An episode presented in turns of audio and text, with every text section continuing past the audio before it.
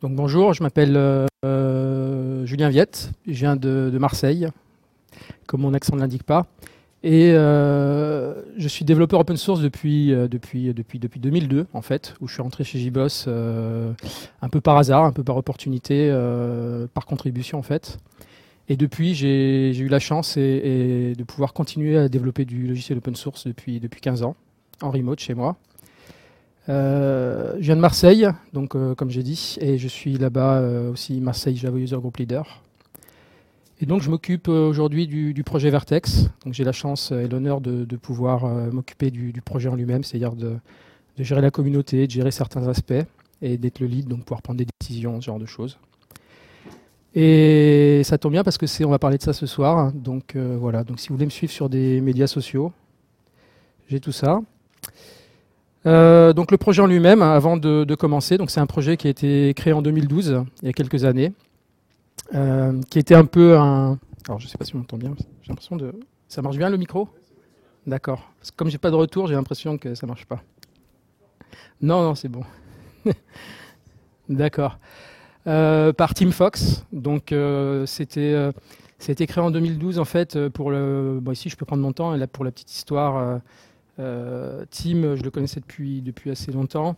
Et il travaillait aussi chez, Red Hat avant 2012.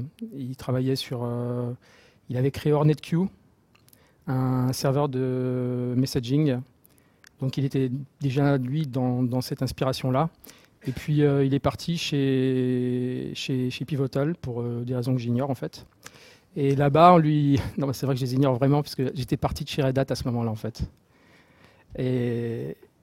Et donc là-bas, on lui a demandé de travailler sur RabbitMQ. RabbitMQ, c'est aussi un système de messaging, euh, écrit, je crois, en Erlang, donc à base d'acteurs. Et puis dans sa vie d'avant, en fait, euh, avait été basé, implémenté basé sur Netty.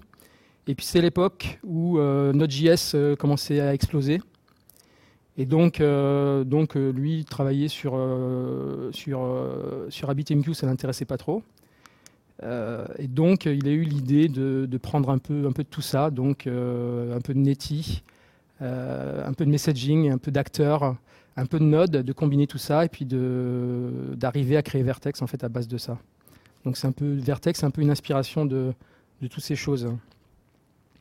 Et aujourd'hui, en fait, à l'époque, on n'utilisait pas encore le thème réactif, mais à l'époque, mais, à l'époque, euh, c'était déjà fortement dans, cette inspiration-là. Alors, je ne connais pas trop la chronologie des choses, hein, ce serait intéressant de s'y intéresser, euh, mais on pourrait regarder. Et donc, Vertex, on dit que Vertex, nous, la, voilà, la phrase notre punchline, c'est un toolkit pour créer des applications réactives, normalement, et polyglottes. Alors là, je ne l'ai pas mis pour simplifier, pour la JVM. Donc, on va essayer de voir tous ces aspects ce soir. On va expliquer, euh, essayer d'expliquer un peu ce que ça veut dire réactif et puis ce que, ce que fait Vertex. Et le but, c'est que vous compreniez un peu plus tout ça. Alors je sais bien que je suis au Performance User Group, donc ce n'est pas un talk qui est euh, directement relatif aux performances. On ne va pas parler d'optimisation, ce genre de choses, ou de mesurer des performances. Néanmoins, si vous avez des... Enfin, Vertex adresse certains problèmes de performance. Donc néanmoins, si vous avez des questions euh, au fur et à mesure du talk, euh, n'hésitez pas à les poser et on, abordera quelques, quelques parties relatives à la performance. Voilà, donc l'installation, Vertex a besoin de quoi? C'est assez simple, juste de Java 8 en fait. Et, en fait, c'est un, ensemble de jars en fait, qu'on embarque dans notre application. Donc on a plusieurs jars, on a Vertex Core euh, si on n'utilise que le core, et puis après, suivant ce qu'on veut utiliser, suivant la stack, on, utilise différents jars. On, dit que Vertex est un framework qui est unopinionated, c'est-à-dire qu'on ne va pas essayer de vous forcer à faire des choses. Donc vous pouvez utiliser le, build que vous voulez, Maven Gradle. Euh, après, dans l'utilisation, ça peut être parfois déroutant pour les gens qui viennent par exemple des serveurs d'application où pour créer une application, on crée une application qu'on package, qu'on déploie, euh, qu'on non-déploie, ce genre de choses. Euh, et puis aussi, quand on déploie sur un serveur d'application, on, a déjà une opinion qui est faite. L'opinion, c'est euh, je vais avoir un serveur HTTP sur le port 8080. Je ne vais pas en avoir 10. Si je veux en avoir 10, il faut que je demande à quelqu'un de me provisionner ça en production, ce genre de choses, en fait. Et il ne faudra peut-être pas. dans Vertex, vous créez une application comme un main ou comme un test selon ce que vous voulez faire. Et euh, vous créez votre serveur HTTP, vous le lancez, et puis si vous voulez en créer 10, vous en créez 10. Et puis si vous voulez créer des serveurs euh, TCP ou, des serveurs MQTT, euh, Vertex est là pour ça en fait. la manière de le, packager, alors plusieurs manières de le, de le lancer. si vous êtes dans un main, Vous pouvez prendre ce qu'on va faire un petit démo après, IntelliJ par exemple, faire votre main, lancer, lancer votre serveur HTTP. Vous pouvez le faire dans un test unitaire.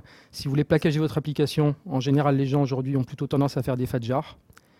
Euh, on été reporté que des gens faisaient, mettaient Vertex dans des, WAR files pour les déployer dans des, serveurs d'application parce qu'ils n'avaient pas le choix.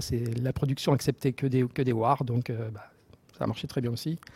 Et puis aussi l'outil euh, en ligne de commande Vertex qui sert à lancer des applications ou à faire d'autres tâches. Et aujourd'hui, bon, clairement, aujourd'hui, cet outil est clairement de moins en moins utilisé par rapport aux nouveaux modes de, déploiement des applications qui sont plutôt euh, ce genre de choses. Euh, mais néanmoins, moi, par contre, euh, c'est un, un, outil que j'ai mieux utilisé parce que ça permet de faire du prototypage rapide, ce genre de choses. Donc la dernière release qu'on a faite, c'est Vertex 3.4.1. Euh, donc Vertex 3.0.0 est sorti il y a trois ans.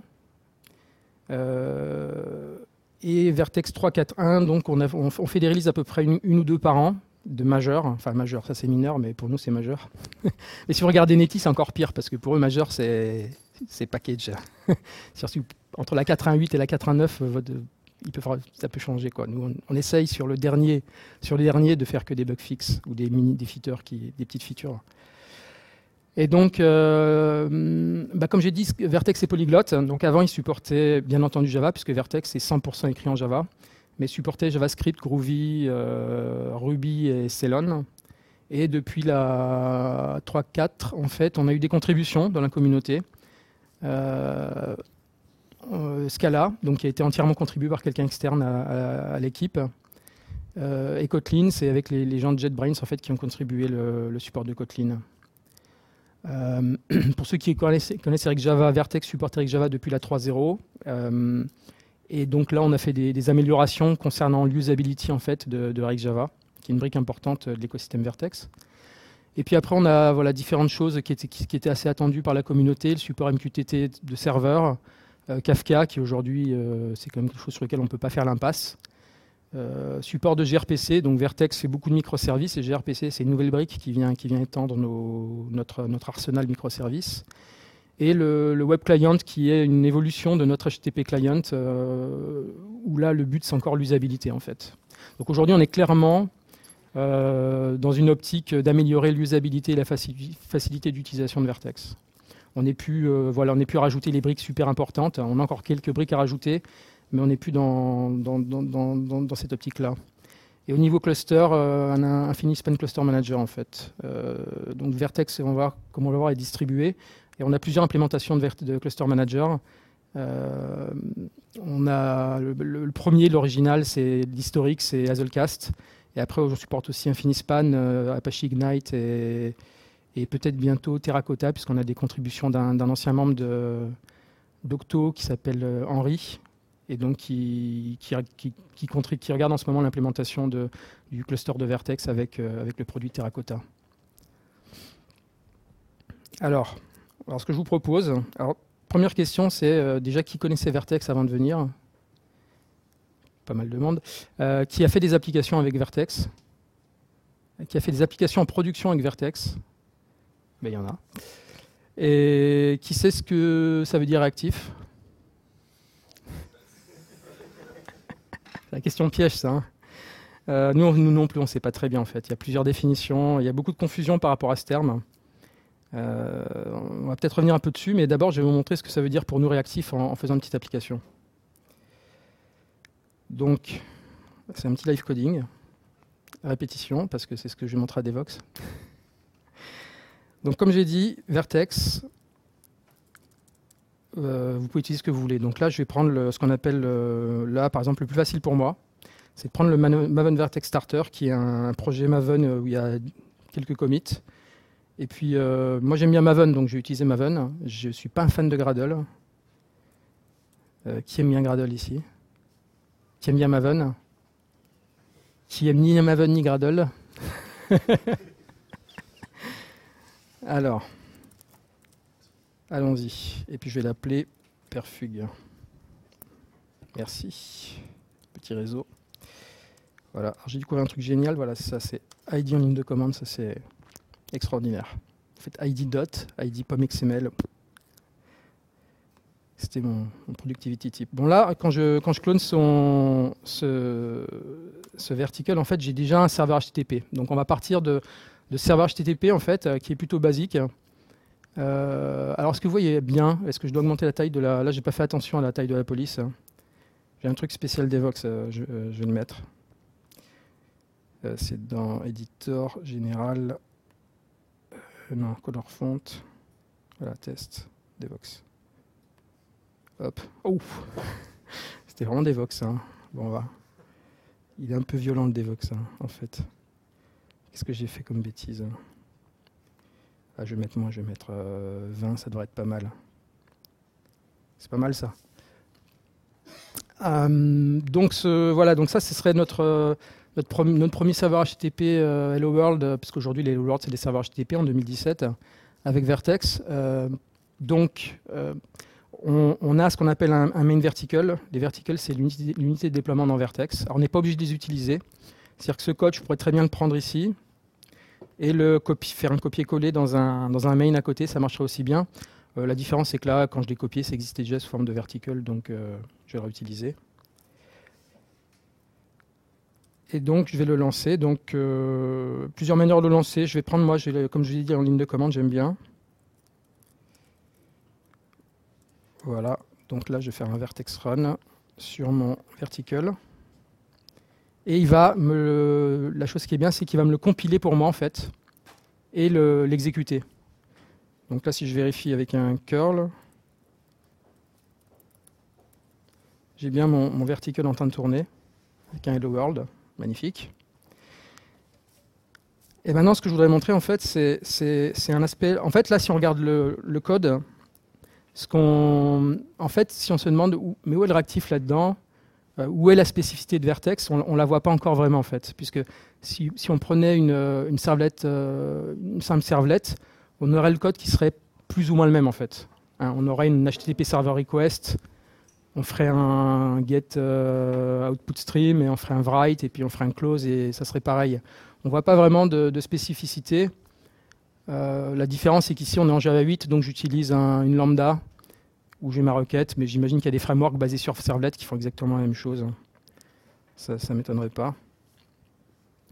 Donc là, on va utiliser WRK, qui est un outil qui doit être connu par, j'imagine, la plupart d'entre vous, puisque vous êtes intéressé par la performance, qui sert à donc faire des tests de performance.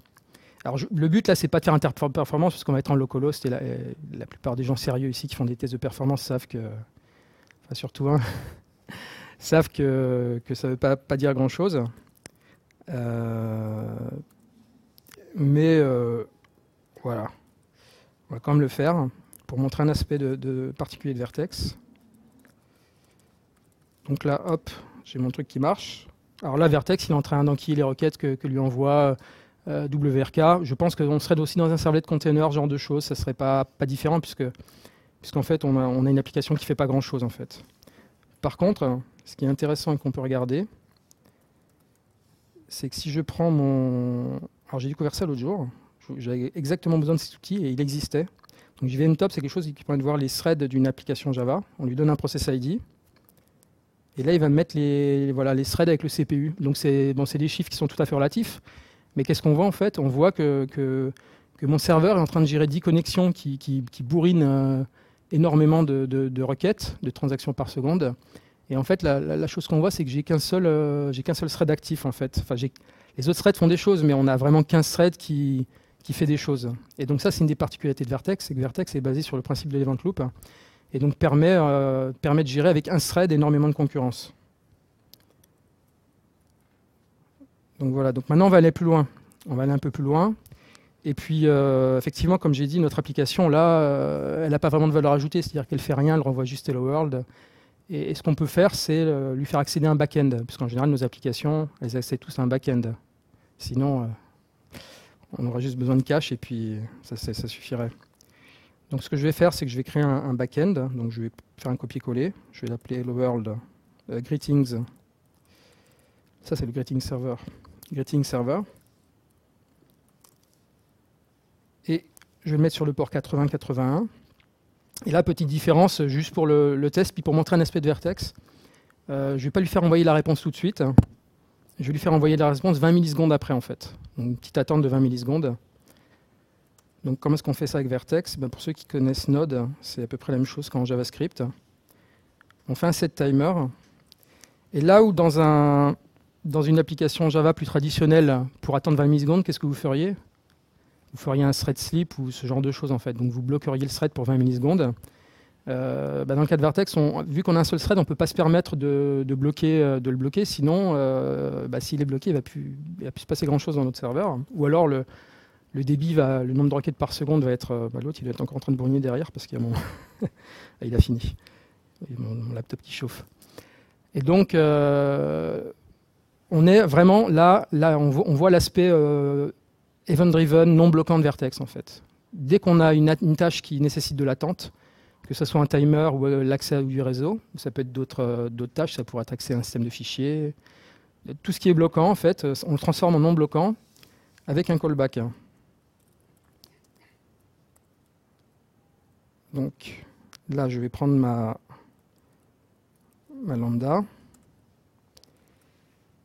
Je vais prendre mon code ici, et c'est ici que je vais prendre mon, set timer et puis que je vais le, mettre. Voilà. Et puis euh, ce que je vais faire, c'est que je ne vais pas envoyer euh, Hello World, puisqu'on est dans un back-end. Hein. dans un back-end, qu'est-ce qu'on qu'est-ce qu'on verrait On verrait du JSON. Et là, je fais un put message.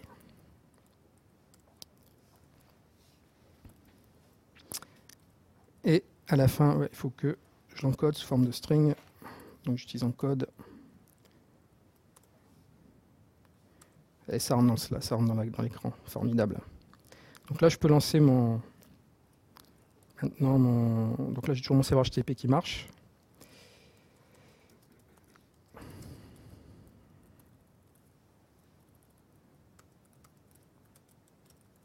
Donc là, je peux lancer mon. Alors, j'ai bien mis le port 4. Oui, c'est bon, ça paraît bon je lance mon greeting server et puis si je fais un petit, un petit curl, je devrais avoir effectivement mon,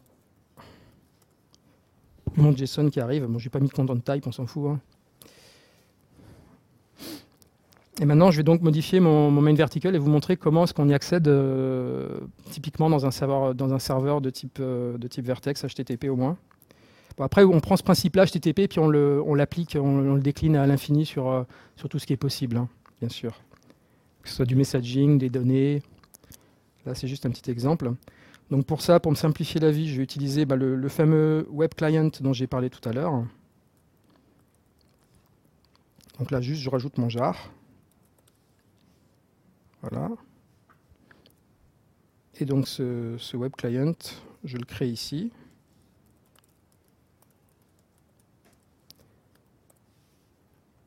Et quand j'ai ma requête, en fait, je vais aller chercher ma réponse dans le back-end. Donc, je vais faire un, client.get sur le port 8081, localhost et euh, on va dire euh, slash greetings. Et ça, ça va m'envoyer une, requête qui n'a pas encore été envoyée. Et après, quand j'envoie la requête, donc ça c'est la requête au back-end. Donc je pourrais l'appeler, euh, je pourrais l'appeler greeting request. Bon, je fais un send. Donc là, en fait, on voit qu'on est encore event-driven ici, qu'on est encore en, mode non bloquant. Donc plutôt que d'attendre de bloquer mon thread et, d'attendre la réponse HTTP, j'ai un callback qui est fait ici, un rappel qui est fait quand j'ai ma réponse en fait. Mais contrairement auparavant, où, dans le cas d'un timer, j'avais un, callback qui était certain, c'est-à-dire je mets un timer, je suis dans la même JVM, je, suis sûr que le timer va, va arriver, sinon c'est qu'il y a un, problème qui est grave. Là par contre, on se met à accéder du réseau. Donc à partir de ce moment-là, on peut avoir un échec. Alors l'échec, ça peut être euh, soit l'hôte n'est pas disponible, ou ça pourrait être éventuellement, et ça c'est important, une, réponse d'un back-end qui est très lent. Donc je, reçois un, AR, et qu'est-ce que c'est en fait cet AR ben, Si on regarde un peu le code, on a, pu un... Alors Handler, c'est un peu comme Consumer en Java 8, c'est pour recevoir des événements. On a pu un, on n'a plus d'objet, on a un async result de HTTP response. Et l'async result, en fait, c'est une éventualité. C'est-à-dire, ça peut être euh, où ça marche, où c'est succeeded, et donc j'ai ma réponse, ou c'est failed, et donc là, je récupère en général une exception qui va me donner du contexte euh, par rapport à ce que c'est. Donc là, le alors je dirais pas le pattern, mais l'idiome, l'idiome qu'on utilise, en général, c'est voilà, c'est if ar.succeeded, else. Et donc là, si ça marche, je récupère mon JSON object. Et puis, euh, en faisant arrière.result, donc je peux appeler result librement une fois que j'ai appelé succeeded. Je vais faire un get euh, body as JSON object. On, on va simplifier un peu. Hein. Et je vais faire un. Donc là, j'avais copié-collé ça. Je vais faire un JSON.getMessage getString de message. Sinon, bah, je vais gérer ma. Là, je suis dans le cas d'erreur en fait. Et je vais faire un, end en faisant un status code 500. Euh, voilà, donc là, je vais redémarrer mon application. Alors, celle-là, elle marche. Donc maintenant, si j'appelle celle-là, elle marche. Si j'appelle celle en 8081, voilà, j'ai bien ma réponse qui, qui est venue de mon backend en fait. Et là, si je lançais un test de performance, par contre, j'aurais des, résultats qui seraient différents de, que ce qu'on a vu avec WRK, puisqu'on a un backend qui, répond 20 millisecondes. Et donc, je commence à introduire de la latence euh, dans mon, dans mon système, en fait. Et donc, tout en introduisant cette latence de 20 millisecondes, avec un seul thread, je suis quand même capable d'arriver à gérer euh, un grand nombre de, requêtes par seconde. Donc ça, c'est une, des, propriétés du, réactif que le réactif permet, en fait. Donc, dans la deuxième étape, maintenant qu'on a cette belle application, euh, Qu'est-ce qui nous manque? Qu'est-ce que vous pensez de ce genre d'application où votre, votre, votre, front, hein, entre guillemets, accéderait directement au, bac? Qu'est-ce que vous dit votre, votre, votre réflexe d'architecte Java? Il vous dit de prendre et de... En fait, c'est moche, il faudrait encapsuler ça dans un service. Hein. Donc on va commencer à... Dans Vertex, voilà, on peut, on peut le vertical dont j'ai parlé avant sert aussi de, on pourrait dire, ah après chacun son, opinion, d'encapsulation fonctionnelle un peu des, différentes parties asynchrones de notre application. Donc je vais prendre mon main vertical et puis je, vais le copier sous forme de greeting service qui va accéder au greeting server et puis mon, front server il va, va accéder à ça en fait. Donc je vais prendre, je le copier et donc maintenant dans la, par défaut, quand je vais lancer mon, application, je vais avoir deux verticals. Et ces deux verticals vont devoir communiquer ensemble. Et donc la question, c'est comment est-ce que je fais communiquer deux verticals ensemble? Et donc pour ça, Vertex fournit ce qu'on appelle l'event bus. Donc l'event bus, c'est un peu le, backbone, l'épine dorsale de, Vertex. Et c'est ce qui permet aux au, verticals d'échanger des messages euh, de manière asynchrone. Donc là, c'est très important. Il y a plusieurs qualités, on va en voir plusieurs euh, aujourd'hui. Mais là, pour l'instant, ce qui est important, c'est que c'est de manière asynchrone.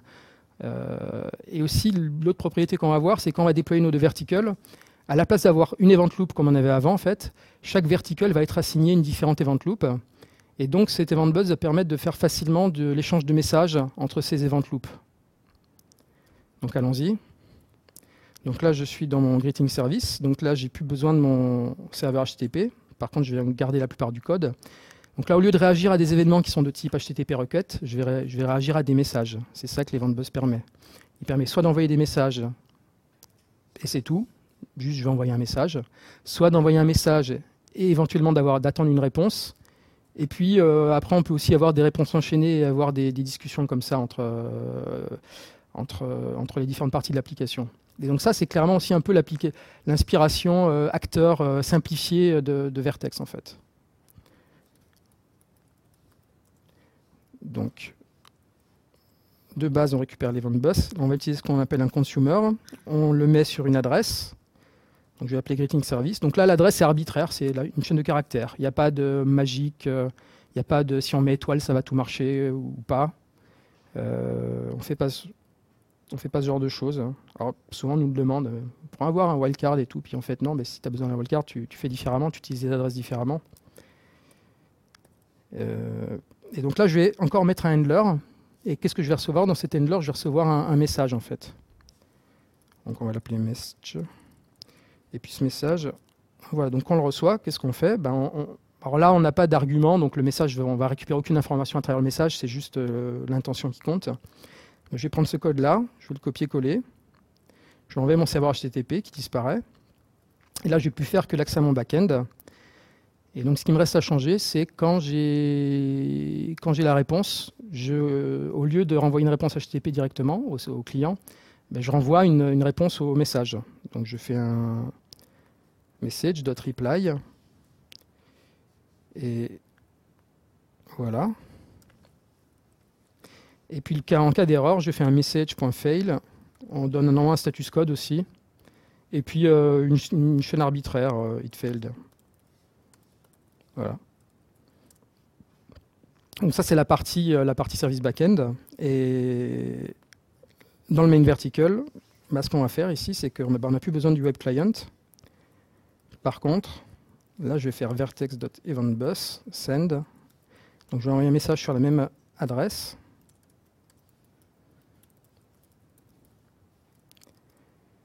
Euh, là, on envoie, là, on envoie la payload du message. Donc, si je suis typiquement dans une, dans, dans, une optique de faire un événement sans réponse, normalement, j'envoie mon événement là. Ça pourrait être du JSON, ce que je veux en fait.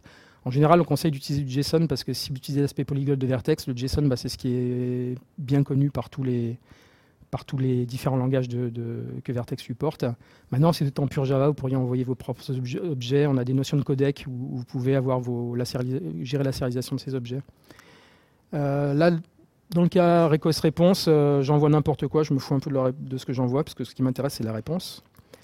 Et donc là, le, dernière chose que je vais donner, c'est encore la même chose en fait, un, AR, un async result, puisque ça, on a vu que qu'on pourrait avoir une failure en termes de, de réponse. Alors ça pourrait être une failure euh, soit fonctionnelle, comme je dis, soit le serveur est down, ou ça pourrait être aussi les ventes bus ne me répondent pas.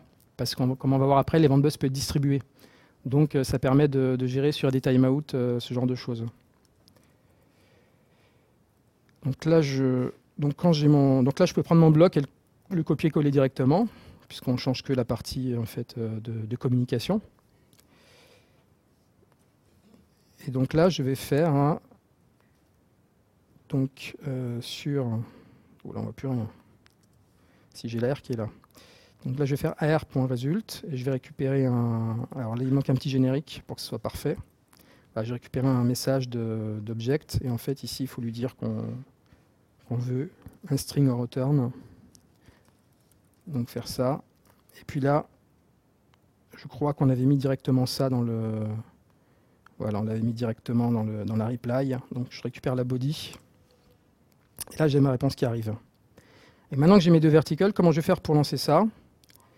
Donc là, c'est simple. Ce que je vais faire, c'est que je vais renommer main vertical en, Hello World Server. Et puis je vais faire un nouveau main vertical. Ah, J'aurais dû le copier. Et en fait, ce vertical, ce qu'il va me faire, c'est qu'il va me déployer voilà.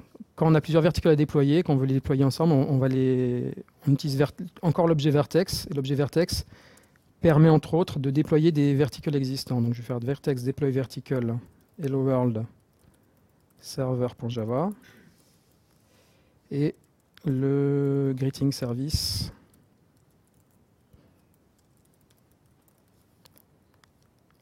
Voilà, donc là je suis ici. Alors ça c'est mon ancien main vertical qui tourne. Si je le relance, crossing fingers, ça marche. Et donc là, fantastique, ça marche.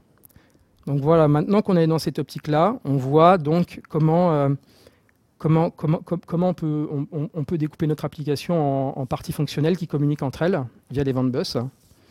Et, une chose qui est intéressante, alors là je pourrais prendre, comme tout à l'heure, JVM Top, mettre de la charge dessus, puis je verrai que j'ai mes deux verticals qui, qui, qui, qui, vont absorber la charge. Le premier va absorber les, les, requêtes frontales et puis le, dernier va, le deuxième va gérer les, les, requêtes au back-end. Et une chose que nous permet de faire Vertex quand on déploie nos verticals, c'est ici, en fait, je peux lui passer des options de déploiement où je pourrais dire, par exemple, voilà, euh, disons que j'ai fait mon greeting service pas en Java mais en JavaScript. JavaScript, euh, bah, tout le monde sait, c'est rapide ou c'est lent. Et euh, donc j'ai besoin d'un peu plus de, puissance. Donc ce que je vais faire, c'est que je vais faire un, voilà, je vais, je vais mettre le nombre d'instances et puis je vais dire voilà, je le déploie sur quatre instances. Je vais en créer quatre instances. Et à ce moment-là, ce que Vertex va faire, c'est qu'il va déployer le même vertical quatre fois sur euh, quatre event loops différentes, donc sur quatre threads.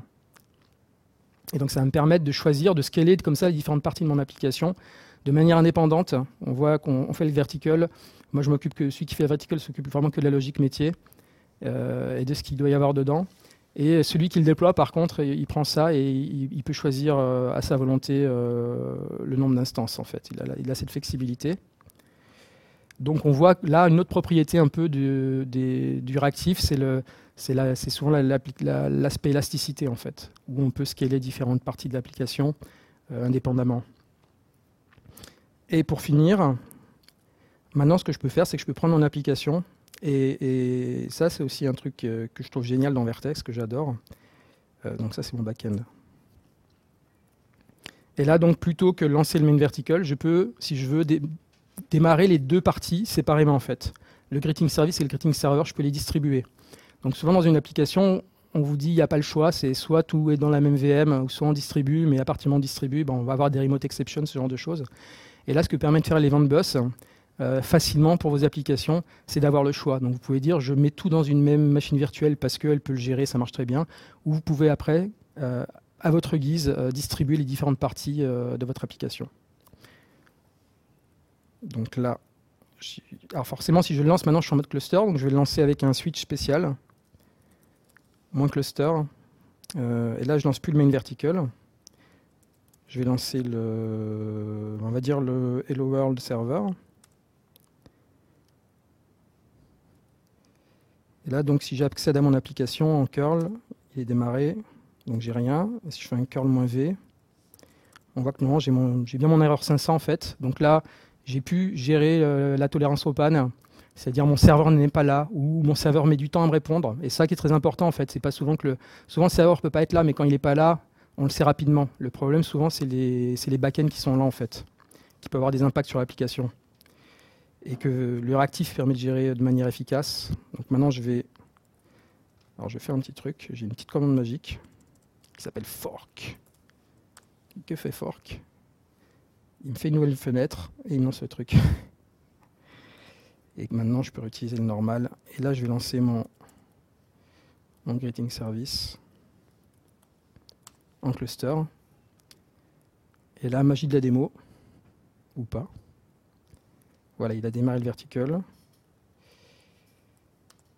Et là, donc, j'ai bien le world qui, qui, est, qui est apparu. Et euh, j'ai pu distribuer mon application et la faire marcher comme, quand elle était euh, dans la même VM, en fait. Et donc ça, ça permet de gérer euh, une certaine élasticité, surtout quand on va dans des, dans des environnements type cloud, euh, de gérer les réponses lentes. Typiquement dans Vertex, effectivement, comme on a un seul thread, en général, quand vous avez une réponse lente, votre thread il va être bloqué à attendre le réseau. Et donc ça, ça va avoir certainement un impact sur le reste de votre application à cause des backends qui sont lents.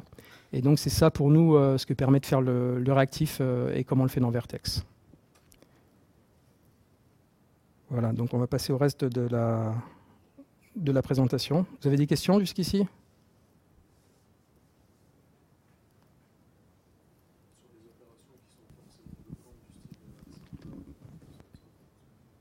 Qui a posé la question? Oh. Je regardais ton voisin.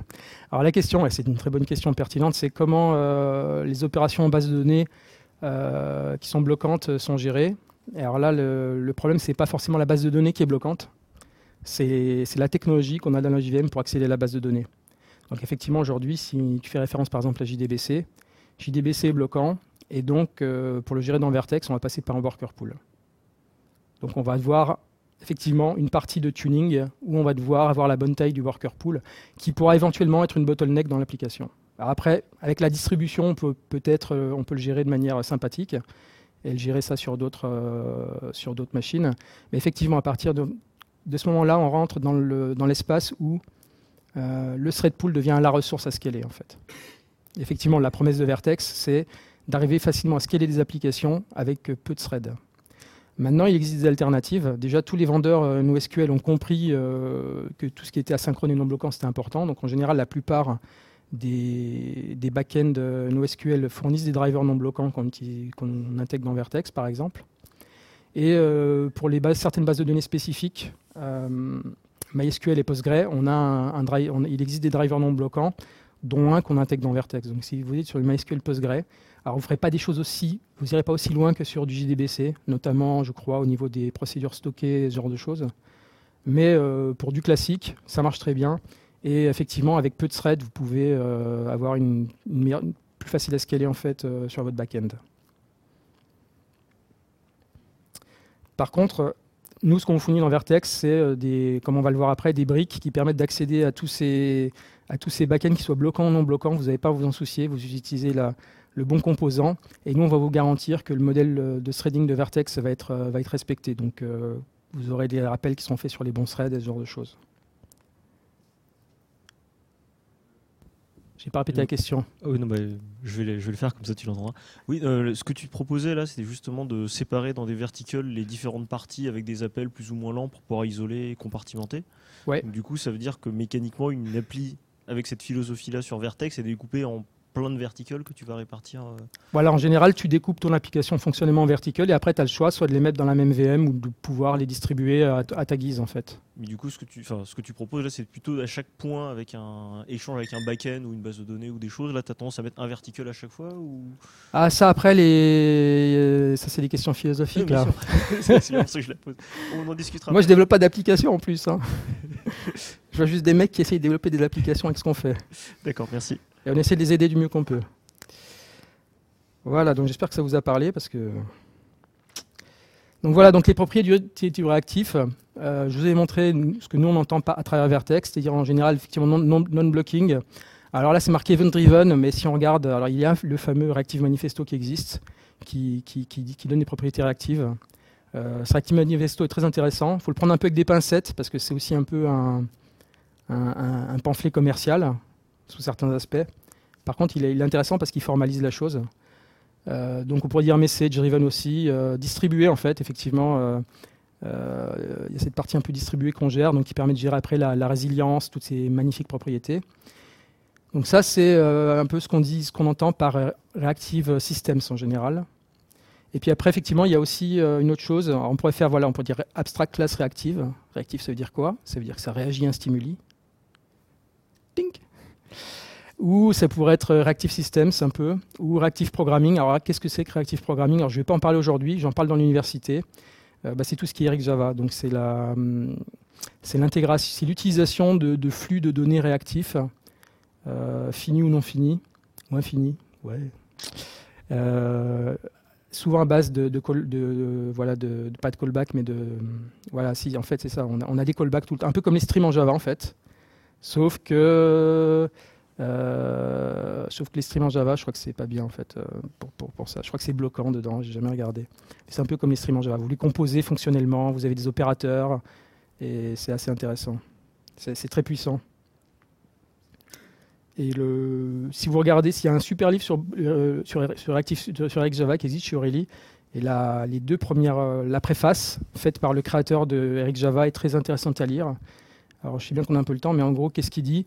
Il dit en fait, voilà, pourquoi est-ce qu'on a inventé euh, le, reactive, euh, programming?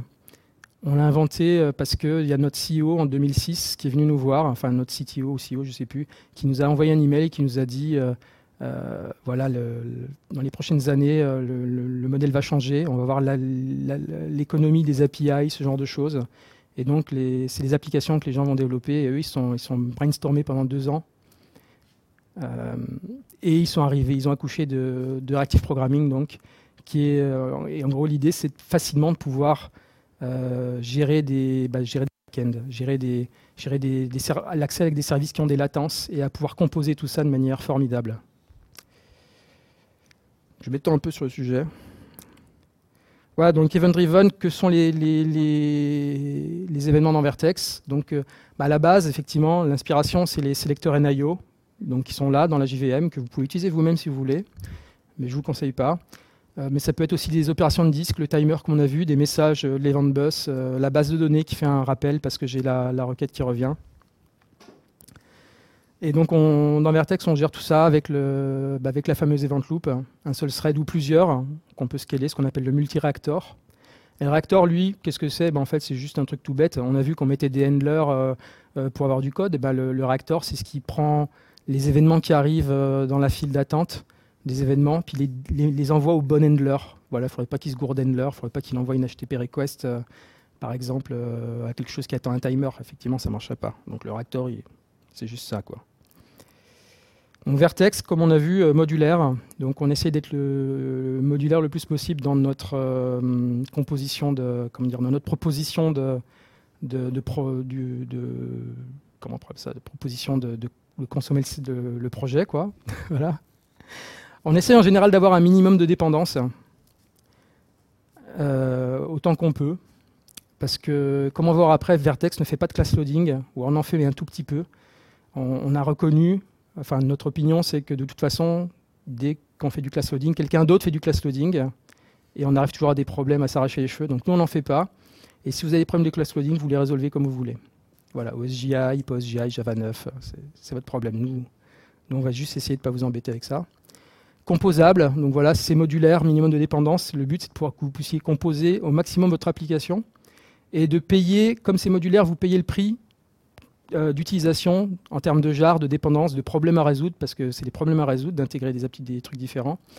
Euh, vous, payez pour ce que vous utilisez. Si vous n'utilisez pas euh, Kafka Client, eh ben, on ne va pas vous mettre les dépendances de Kafka dans le, dans le ClassPass. Vous ne les aurez pas. Et embarqué, bah, c'est ce qu'on a vu typiquement Vertex. Voilà comment ça s'utilise en embarqué. Donc les event loop benefits, je ne vais pas trop en parler, mais voilà, l'idée c'est facile. En gros, c'est que c'est facile à scaler. Et la vraie idée, alors il y a deux, deux, deux vraies idées, deux bonnes idées que je peux expliquer. C'est le premier, c'est on, multiplexe sur un seul thread des choses qu'on ferait d'habitude sur plein de threads. Et donc ça, ça va le rendre plus facile à scaler, puisque le thread pool ne va plus être une ressource. Et le deuxième, c'est, alors je ne vais pas m'étendre dessus aujourd'hui, c'est Simple Concurrency Model. Donc vous avez un seul thread. Donc pour ceux qui font de la performance et qui adorent euh, Volatile, euh, le Java Memory Model, euh, bah, on sait que des deux threads, enfin aujourd'hui, comme on est de plus en plus multicore et dans le système distribué, même dans un même CPU, on peut même considérer ça comme des applications un peu distribuées. Et donc on doit faire des, choses euh, assez sioux en termes de visibilité de données entre des corps. et ben Vertex, avec ce Simple Concurrency Model, vous dit que quand vous êtes dans votre vertical, si vous avez besoin d'une map, bah, vous pouvez utiliser simplement une simple HMAP et pas une concurrente HMAP ou ce genre de choses. Puisque vous aurez la garantie qu'un seul thread au plus accédera à votre vertical en même temps. Les langages qu'on supporte, voilà. Quelqu'un a un langage là-dedans, est-ce que quelqu'un a un langage là-dedans qu'il qui aimerait qu'il soit supporté et qu'il n'y ait pas? Closure Non? C'est super. Voilà, donc Vertex, euh, opinionated, class loading free, comme j'ai dit. Alors certains pourraient voir ça comme un défaut. IOC free aussi, si on ne fait pas d'injection de dépendance. Donc vous payez vraiment pour ce que vous avez. Si vous voulez de l'injection de dépendance, Vertex marche très bien avec Spring. Nous avons beaucoup d'utilisateurs qui utilisent Vertex avec Spring. Euh, pour nous, ce n'est pas un défect, c'est plutôt une feature. Euh, simple et flows. Euh, alors pourquoi j'ai mis ça? Oui, alors flows, voilà, ça me revient.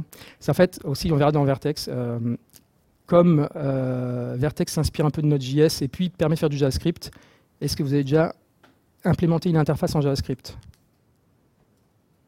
C'est possible? Non? Voilà, une interface Java ou en général. Voilà, tout ça, c'est pour dire qu'en général, quand vous utilisez des frameworks, euh, ce que vous devez faire, c'est euh, dès qu'on doit avoir des callbacks, on doit implémenter une interface avec plusieurs callbacks. Alors si vous regardez par exemple les servlettes 3.0 et la manière de faire, parce qu'avec les servlettes 3.0 on peut faire un peu du simili non bloquant. Vous avez une interface implémentée qui s'appelle read listener ou un truc comme ça pour savoir quand est-ce que vous pouvez écrire sur la socket. C'est juste incroyable. Et, dans Vertex, en fait, comme on supporte le JavaScript, on ne vous demande pas d'implémenter des interfaces. On a vu qu'on donne des lambdas avec des callbacks. Et par exemple, quand vous avez une HTTP server request, euh, si vous voulez être au courant, euh, quand il y a un nouveau buffer qui arrive, euh, ou quand elle se termine, bah, plutôt que de dire je donne voilà my callback listener HTTP request interface callback avec on voilà on truc on bidule. Là vous, vous mettez un handler pour chacun des événements et vous pouvez facilement le, composer. Et pour moi c'est plutôt bien ça. Voilà, donc Vertex Core, c'est ce qu'on a utilisé avant. Non, enfin, on utilise aussi le Web Client. Mais que fournit, si vous utilisez que Vertex Core, qu'est-ce que vous avez? Donc euh, vous avez, euh, voilà, on gère du TCP, simple TCP, ce qui est toujours utile, hein, parce que c'est pas mal utilisé. HTTP1, HTTP2, UDP, euh, système de fichiers, donc c'est vraiment les bases, hein, ça rend le corps. Hein. Avec ça, déjà, on peut faire des, plein de petites, de belles applications. L'event bus et aussi les shared data. Donc j'ai parlé clustering avant, on a vu l'event bus distribué, mais on n'a pas parlé de bah, tout ce qui est shared data, c'est-à-dire pouvoir échanger des, données sur un, cluster, avoir des logs distribués, ce genre de choses. Euh, donc voilà. Donc euh, après, pour mettre les choses au clair, voilà, le, serveur HTTP dans Vertex Core, c'est pas un serveur HTTP avec lequel vous allez faire du, templating ou ce genre de choses en fait. C'est vraiment qu'un serveur HTTP. Après pour ça, on a Vertex Web qui permet de faire des, routes, ce genre de choses en fait.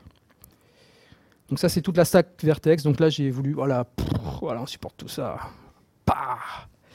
Donc euh, au hasard, voilà, DropWizard pour les metrics, euh, euh, Apache Camel si on veut s'intégrer, RabbitMQ, MongoDB, Kafka dans la, dans la 3.4, gRPC récemment, Redis, Kubernetes pour le cloud, Postgre, Docker, enfin Docker, tout le monde est compliqué avec Docker forcément. Hein. Shiro pour la sécurité, JWT qui est super à la mode, OpenShift, génial. Voilà, donc maintenant on va passer à, on va regarder un peu plus en détail euh, les bénéfices du réactif sur un simple serveur HTTP.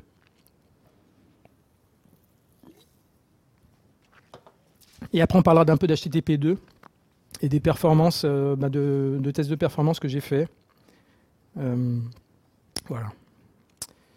Donc écrire des serveurs avec Vertex, qu'est-ce qu'on a aujourd'hui Dans nos Vertex Core, voilà, on a TCP, HTTP, ceux que j'ai énoncés, WebSocket aussi, je ne l'ai pas dit. Dans Vertex Web, on gère un peu plus, on gère SockJS. SockJS, ça permet de, voilà, pour ceux qui ne font pas du WebSocket, ça permet de dégrader sur, euh, sur, du SSE, sur du long polling, ce genre de choses. Euh, mon slide n'est pas complet. Euh, par exemple, on a aussi MQTT dans, Vertex, dans la 3.4, je ne l'ai pas mis. Alors, qu'est-ce qu'on fournit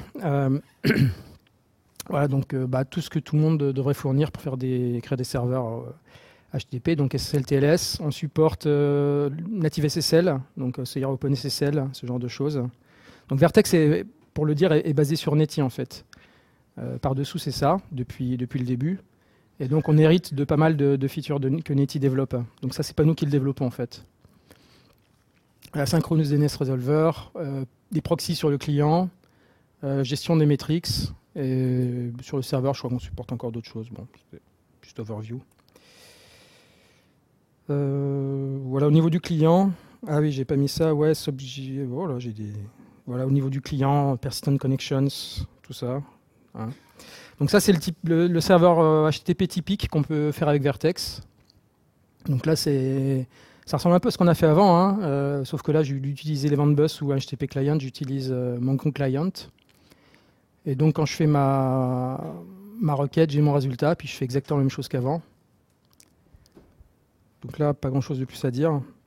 Et donc, euh, typiquement, pour expliquer, on va gérer la concurrence dans le, dans le serveur, va se gérer de cette manière. Donc on voit qu'avec un, seul thread, on multiplexe euh, toutes les requêtes qui arrivent en fait du client. Qu'est-ce qui se passe? Ah ouais, bah ça, j'y peux rien.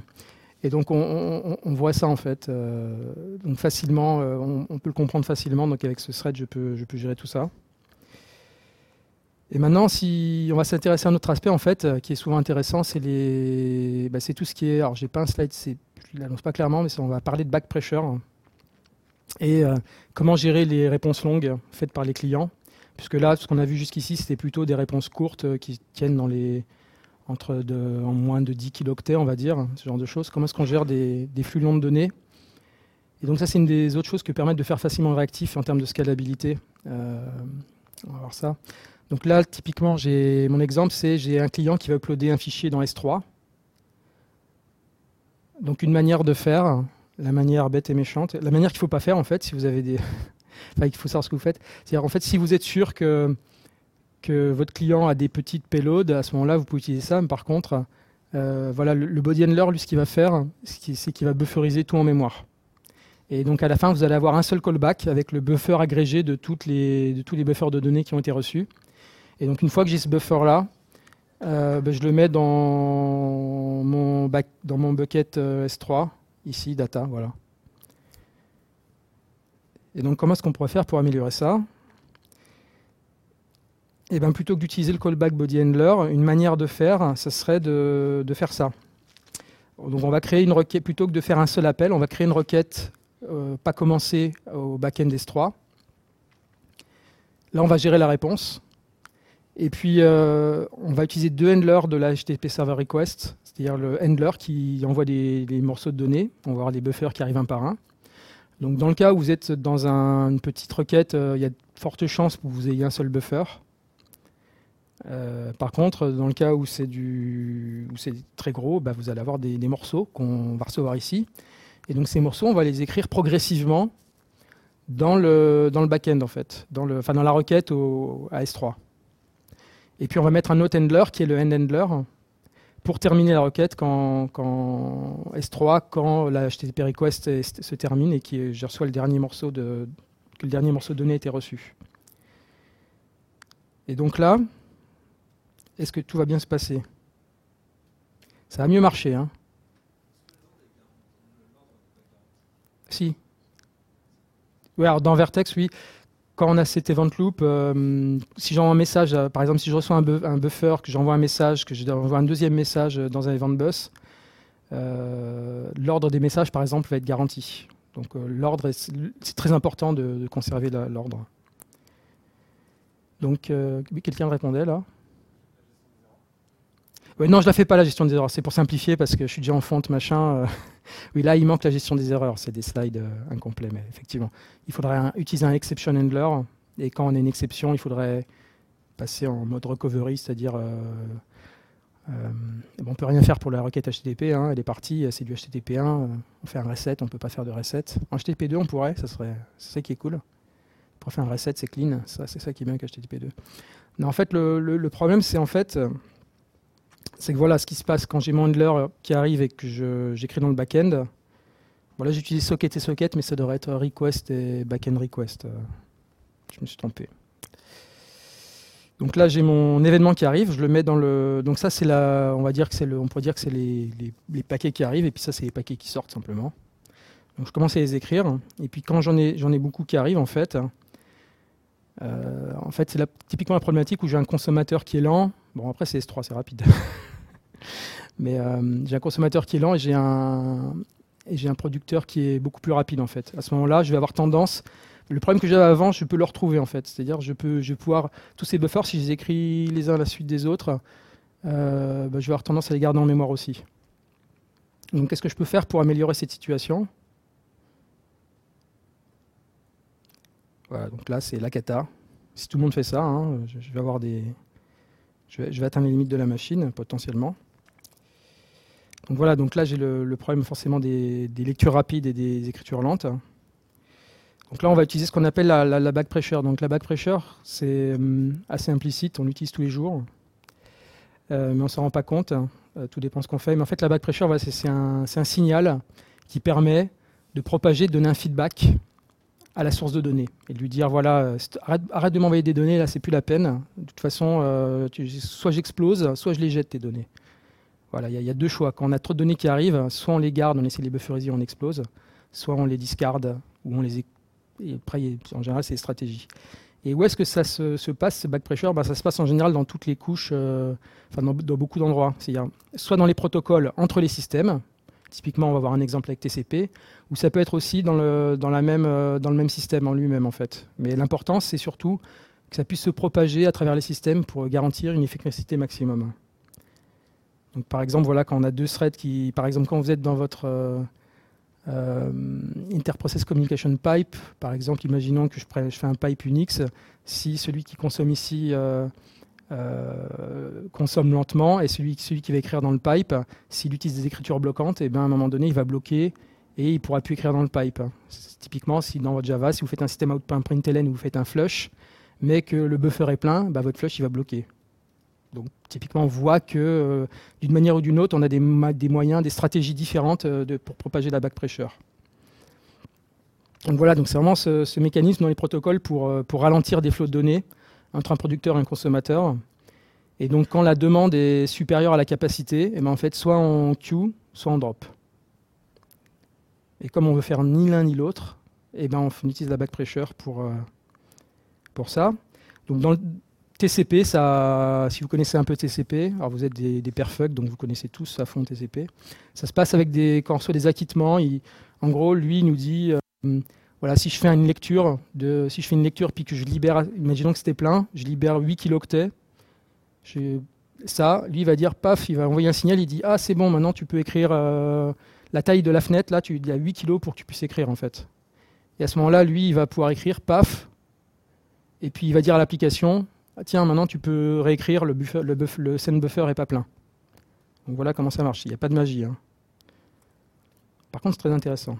Donc la back pressure dans les protocoles, bah, tous les protocoles, euh, enfin beaucoup de protocoles ont la back pressure. TCP, bah, on l'a vu, donc c'est au niveau de la, couche euh, de liaison. HTTP2 euh, a une notion de back pressure qui est différente de la notion de TCP, puisqu'on a du multiplexage. WebSocket, SockJS utilise des back pressure qui héritent de TCP. AMQP en tant que messaging, les pipes entre les process, tout, ça en fait peut en avoir potentiellement. Et donc en général, quand on les gère en Java, on utilise des écritures et des lectures bloquantes. Donc là, si, imaginons que j'ai écrit mon S3 backend en mode Java avec des get input stream et des get output stream. Et bien en fait, ici déjà, quand je lis des données, si le, flux si le buffer était vide, je peux potentiellement bloquer. Bon, en l'occurrence, admettons qu'il y, ait quelque chose. Là, le rouge, c'est quand je bloque, donc c'est pas bon. Et surtout là, quand je vais écrire, en fait, quand je fais un write avec le buffer que j'ai lu avant, euh, bah, si c'était plein, je vais attendre, mon thread va être bloqué jusqu'à ce que la place se libère. Voilà, c'est comme ça que ça marche. Et puis à partir du moment où la place va se libérer, par exemple TCP va dire, il va envoyer un acquittement, il va dire c'est bon, tu peux écrire. À ce moment-là, il va écrire tout ce qu'il peut. Puis si on a la chance que tout rentre, à ce moment-là, notre thread va, va continuer en fait, plus loin. À ce moment-là ça va être euh, mis, puis après, ça, va être envoyé dès que, possible par le, système. Et dans le cas de Vertex, en fait, comment est-ce qu'on gère ça en fait? Euh, Dans le cas de Vertex, comme on l'avait vu, effectivement, on avait un empilement. Et donc dans le cas de Vertex, euh, ce qu'on utilise la, la S3 request, comme on va voir, elle implémente une interface qui s'appelle qui s'appelle WriteStream. Et WriteStream procède de deux méthodes qu'on va voir, qui s'appellent la première c'est WriteQFull, qui nous dit quand le, quand le write stream est plein. Et quand il est plein, qu'est-ce que je dois faire? Je dois surtout pas écrire dedans, sinon je vais retomber dans le système d'avant. Donc quand c'est full, ça, ça, envoie vrai, et puis du coup on n'écrit plus rien. Mais là on arrive avec un problème, effectivement, c'est qu'on va perdre des données en fait. Puisque quand on reçoit des, des paquets de données qu'on n'a pas, euh, on évite de les écrire, mais on, on, les jette en fait. Donc on ne résout pas le problème. Et donc progressivement, je vais vous montrer comment est-ce qu'on résout le problème. Et bien en fait, notre euh, requête de base qui arrive, elle, elle implémente une autre interface qui s'appelle readstream. Et donc readstream, c'est ce qui permet de, recevoir des données. Donc on peut mettre handler pour recevoir des données. Et on peut surtout faire deux choses intéressantes dessus. On peut la mettre en pause. En pause, ça veut dire je ne veux plus recevoir, je veux plus que tu m'appelles. Tu pourrais m'appeler, mais ne m'appelle pas. Et débrouille-toi pour ne pas m'appeler. Euh, typiquement, il va garder les choses dans un buffer. Et puis, euh, dans le cas de TCP, et ben en fait, on va arrêter de lire depuis le buffer, et puis le buffer TCP, comme on dit avant, il va se remplir, et puis quand il va se remplir, le, serveur, il va dire au client, euh, enfin, euh, le, receiver, il va dire au sender, euh, moi, je peux plus rien accepter. Et puis de l'autre côté, lui, il va recevoir cette, cette back pressure, par, par, ce signal, il va se propager. De l'autre côté, l'autre, bah, soit il implémente bien la back pressure et puis il va s'arrêter de produire aussi, ou ça c'est lui qui bufferise et c'est lui qui va cracher. On s'en fout, nous on a résolu le problème chez nous. Donc qu'est-ce qu'on fait quand on a un queue full? On, pose la request. Et donc à ce moment-là, en fait, effectivement, c'est génial. Par contre, comment est-ce qu'on... Il nous faut un mécanisme maintenant pour euh, faire l'inverse? C'est-à-dire à partir du moment où le buffer va être ici, on va pouvoir écrire, on puisse faire un resume sur la request, en fait. Et donc, euh, effectivement, sur le, la S3 request, on a ce qu'on appelle le drain handler. Et le drain handler, il est appelé quand le buffer est vide. Alors en fait, c'est pas vrai, il n'est pas appelé quand le buffer est vide, il est appelé quand il est à moitié vide. Comme ça, on est plus efficace. Parce que si on attendait que c'était vide, on serait moins efficace. Et donc voilà, et donc, quand mon drainer est appelé, qu'est-ce que je fais? J'appelle socket resume. Alors c'est la request là. Je me mets des notes pour plus tard, pour corriger pour mes slides pour Deox. Euh, donc là, j'ai mon drain, mon, event en fait. Mon event, ça va être le drain en fait. Et donc là, je mets mon drain handler, je je résume. Et puis quand je résume, bah, lui, il va pouvoir euh, continuer à m'envoyer des, reprendre l'émission de buffer et puis potentiellement envoyer des trames euh, d'acquittement, des messages d'acquittement à l'autre côté pour lui dire voilà ma, fenêtre maintenant elle, elle s'est libérée, tu peux écrire dedans. Donc voilà, donc là, simplement le, read stream euh, en Vertex, c'est ça, c'est ces interfaces, c'est ces quatre callbacks là. Alors vous, vous n'avez pas les implémenter en général.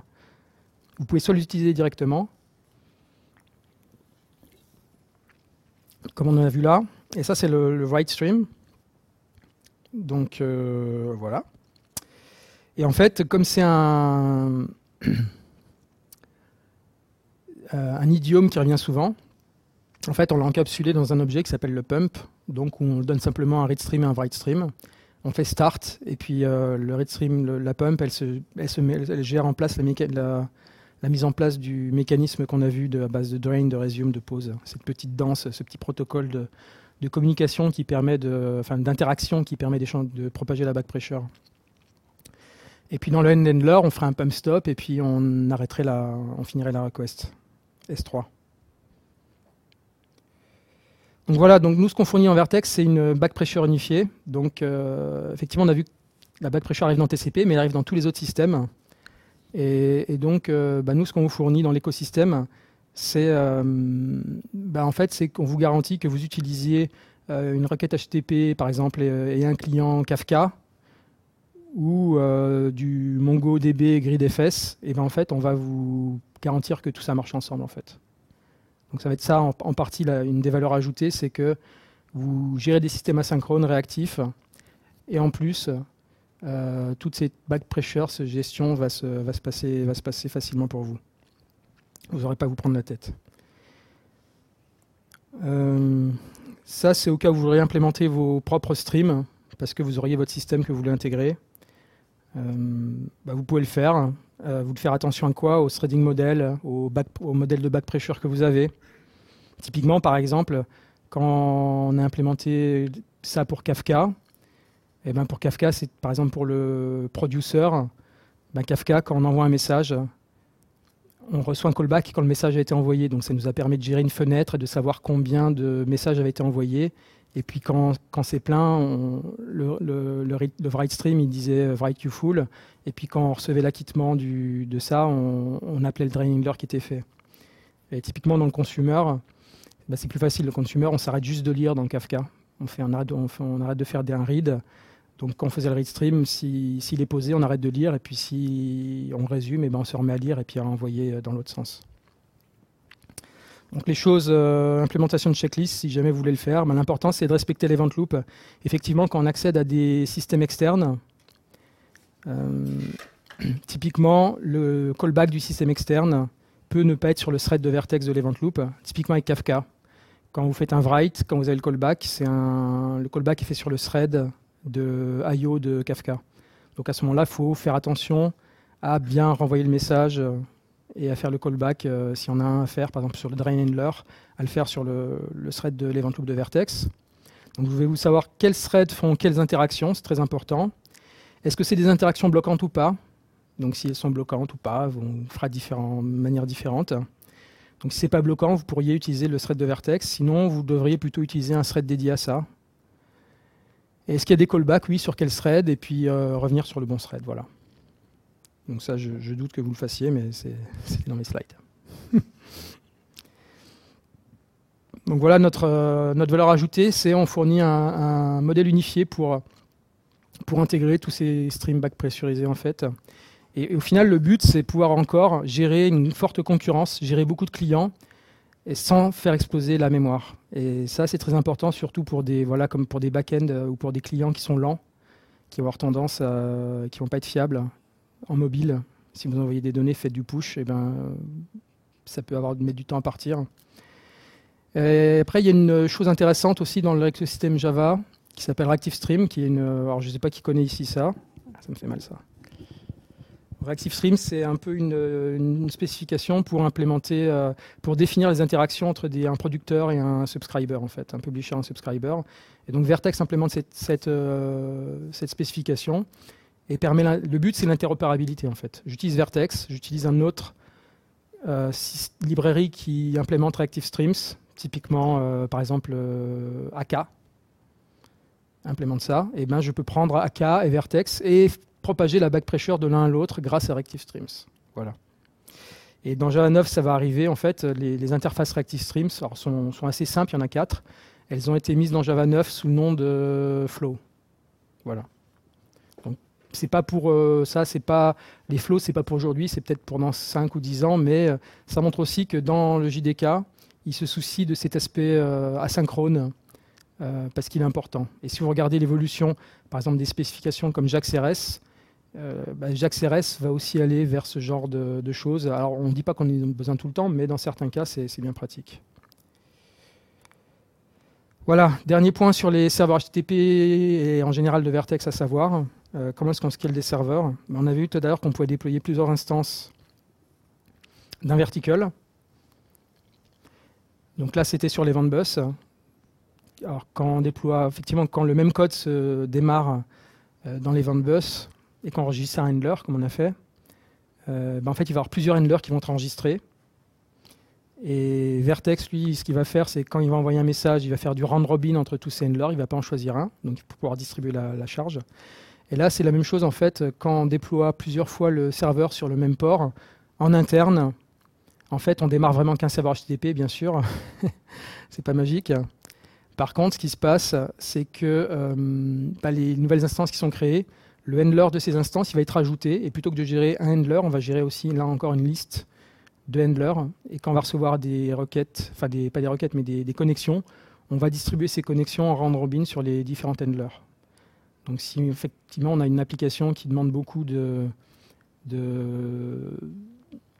comment dire, qui, va avoir beaucoup d'acceptance de, requêtes, à ce moment-là, ça peut être intéressant de scaler ça comme on veut, euh, euh, sur le nombre de, sur le serveur HTTP.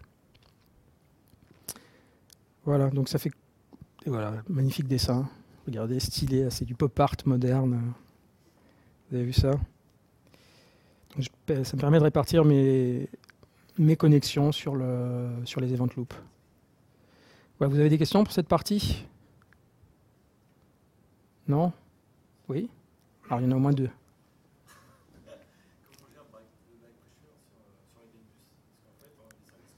Alors oui. la question, c'est les ventes la, la, la, back pressure sur les ventes bus. Alors c'est vrai qu'on s'est beaucoup souvent posé la question de ça. En fait, en réalité, il n'y a jamais personne qui s'est plaint. On l'implémente pas, mais il n'y a jamais personne qui s'en est plaint en fait. Et on y a beaucoup réfléchi philosophiquement, tout ça. Et en fait, pour nous, un événement, c'est quelque chose qu'on ne peut pas stopper. Donc les, les événements, ils ne vont pas s'arrêter. Par contre, ce qu'on peut avoir, c'est un protocole. Quand vous utilisez Vendbus, vous-même implémenter la back pressure sur les ventes bus, donc avec une notion de crédit ou pas. Et là, si vous regardez la mailing list Vertex Dev, euh, bah, on a commencé un thread, enfin c'est moi qui l'ai commencé, il n'y a personne qui a répondu pour l'instant. C'était il y a trois jours, hein. je m'emmerdais. on, a, on, a, cette idée qui nous trotte dans la tête depuis longtemps, et l'idée c'est de ne pas faire la back pressure dans les ventes bus, parce que ça le complexifierait, parce que de toute façon c'est pas possible, parce que notre ressenti c'est que dès qu'on veut faire de la back pressure, en fait dans les ventes bus, ne permet pas d'identifier celui qui envoie et celui qui reçoit. C'est ça qui est important. Et dès qu'on fait de la back pressure, il faut, il faut pouvoir identifier celui qui envoie et celui qui reçoit. Il faut créer une relation entre ces deux entités. Donc ce qu'on va faire, c'est qu'on va utiliser des ventes bus pour faire la négociation juste avec une requête et une réponse de, pour, de, pour créer un stream. Et après, on peut utiliser les ventes bus euh, pour faire l'échange de données. Typiquement, c'est assez simple. Hein je veux créer une relation, je veux créer un stream avec, euh, sur une adresse Toto, eh bien j'envoie un message à Toto en disant voilà, je veux créer un stream, et j'attends une réponse. Euh, et en même temps, quand je crée ce stream par défaut, moi-même, je vais mettre, imaginons que moi je veux recevoir des données de Toto, euh, publisher subscribe, publish subscribe, un peu comme Reactive Streams. À ce moment-là, je j'enregistre un handler sur les bus avec un UUID, un ID unique. Donc j'ai mon handler qui est là, qui est enregistré. Et j'envoie à Toto, voilà, ça c'est mon l'ID où tu vas pouvoir m'envoyer des données, puis je t'envoie des paramètres en plus, parce qu'il y a des paramètres forcément, sinon ça serait pas marrant. Et lui, à partir de ce moment-là, il va utiliser cette adresse et m'envoyer des messages un par un en fait. Donc ça aujourd'hui, c'est ultra simple à mettre en place. Mais rien qu'avec ça, déjà, on peut créer une relation entre, entre les deux. Et après, ce qu'on peut faire, c'est comme, ils sont, comme ils sont en relation, eh bien en fait, euh, ce qu'on peut dire, c'est voilà, je veux bien que tu m'envoies au plus 1000 euh, messages quand, au départ qu'on lui envoie, un peu comme dans TCP. Hein. Et puis quand j'en suis à 500, ben, lui, il a envoyé 500. Ben, c'est un peu comme Reactive Streams aussi. C'est à, ce moment-là, euh, ben, moi j'ai 500, j'ai pu consommer 500, donc mon buffer il est vide. Ben, tu peux m'en renvoyer 500 en fait. Donc simplement comme ça, en se basant sur les ventes bus, sans complexifier, on peut implémenter ce, genre de choses. Donc on, on, part plutôt dans ces idées-là.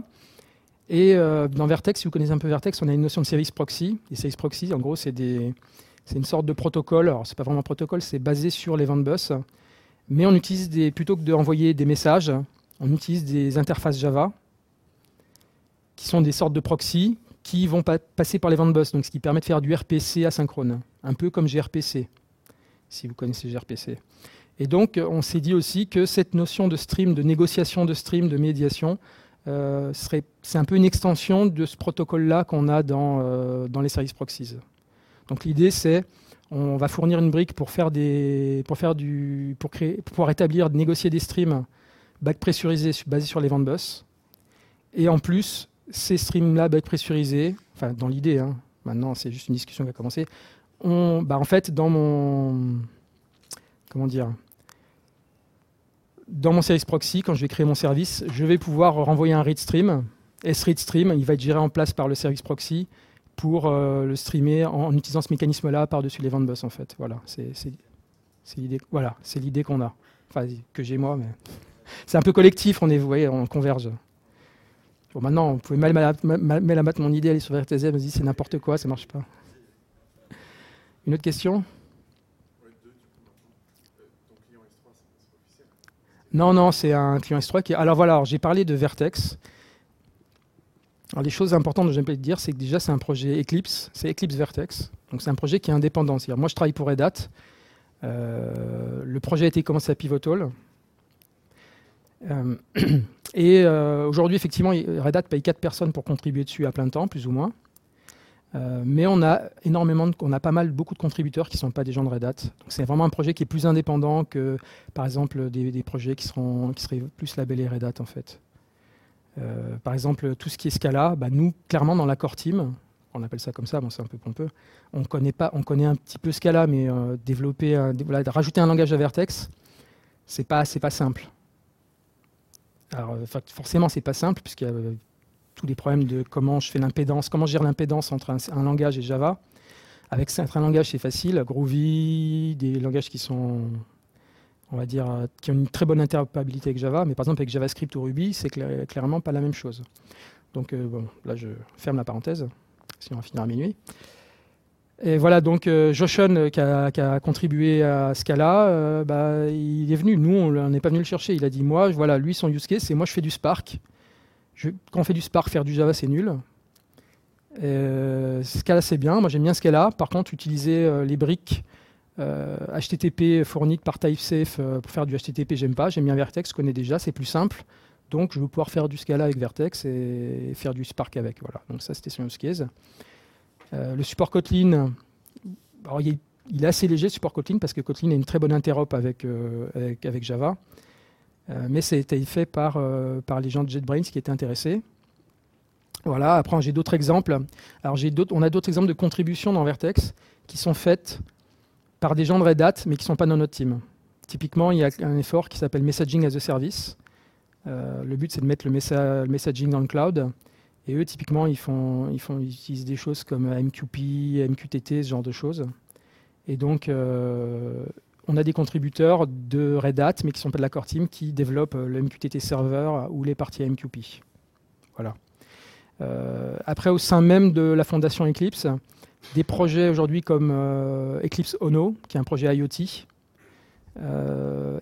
utilisent les briques MQP et se basent, se base vraiment sur Vertex. Donc ils utilisent Vertex pour le projet, ils utilisent les briques MQP, MQTT, ce genre de choses. Donc clairement, depuis la version 3.4, avec AMQP, MQTT, Vertex a, fait une, et sa facilité d'être embarqué facilement, a, fait a mis un pas dans le, un peu plus large euh, qu'avant dans l'IoT par exemple. Donc voilà, et donc pour dire, euh, c'était quoi la question en fait? Ouais. Voilà, donc, et tout ça pour dire qu'en fait, au final, Vertex, a depuis le début, a une très grosse communauté de gens qui, qui, l'utilisent soit pour développer des, des, des solutions compliquées par-dessus, enfin compliquées, je ne vais pas dire compliquées, complètes par-dessus, ou développent des petites briques. Euh, par exemple, voilà, le S3. S3 après, il y a toujours la, la question de qu'est-ce qu'on met nous dans, dans la stack et qu'est-ce qu'on met pas en fait. Et ça serait tentant de tout mettre, mais on ne peut pas tout mettre parce qu'après, il faut le supporter en fait. Voilà. Et et le supporter, c'est compliqué. Quand on dit supporter, c'est-à-dire nous, quand on fait une release de Vertex 3.4, voilà, on s'engage que, ce que tous les modules qu'on supporte, ils, marchent plus ou moins ensemble.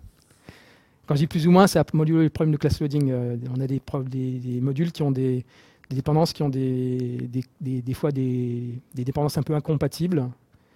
Et ça, typiquement, c'est pas de notre faute. On va pas le résoudre. Donc, euh, voilà. Et donc Vertex Awesome, c'est un, site web qu'on a qui liste normalement toutes les contributions euh, de la communauté. En fait. Donc vous-même, si vous contribuez quelque chose, vous pouvez l'enregistrer là, faire une pull request. C'est juste un, fichier readme en ASCII Doctor, en Markdown, où il y a des listes. Bah, il a de, n'y a pas que Vertex Awesome qui existe. Il y, en a beaucoup. Il y a Reactive Awesome, Java Awesome, euh, whatever Awesome. Donc voilà, je ferme la parenthèse.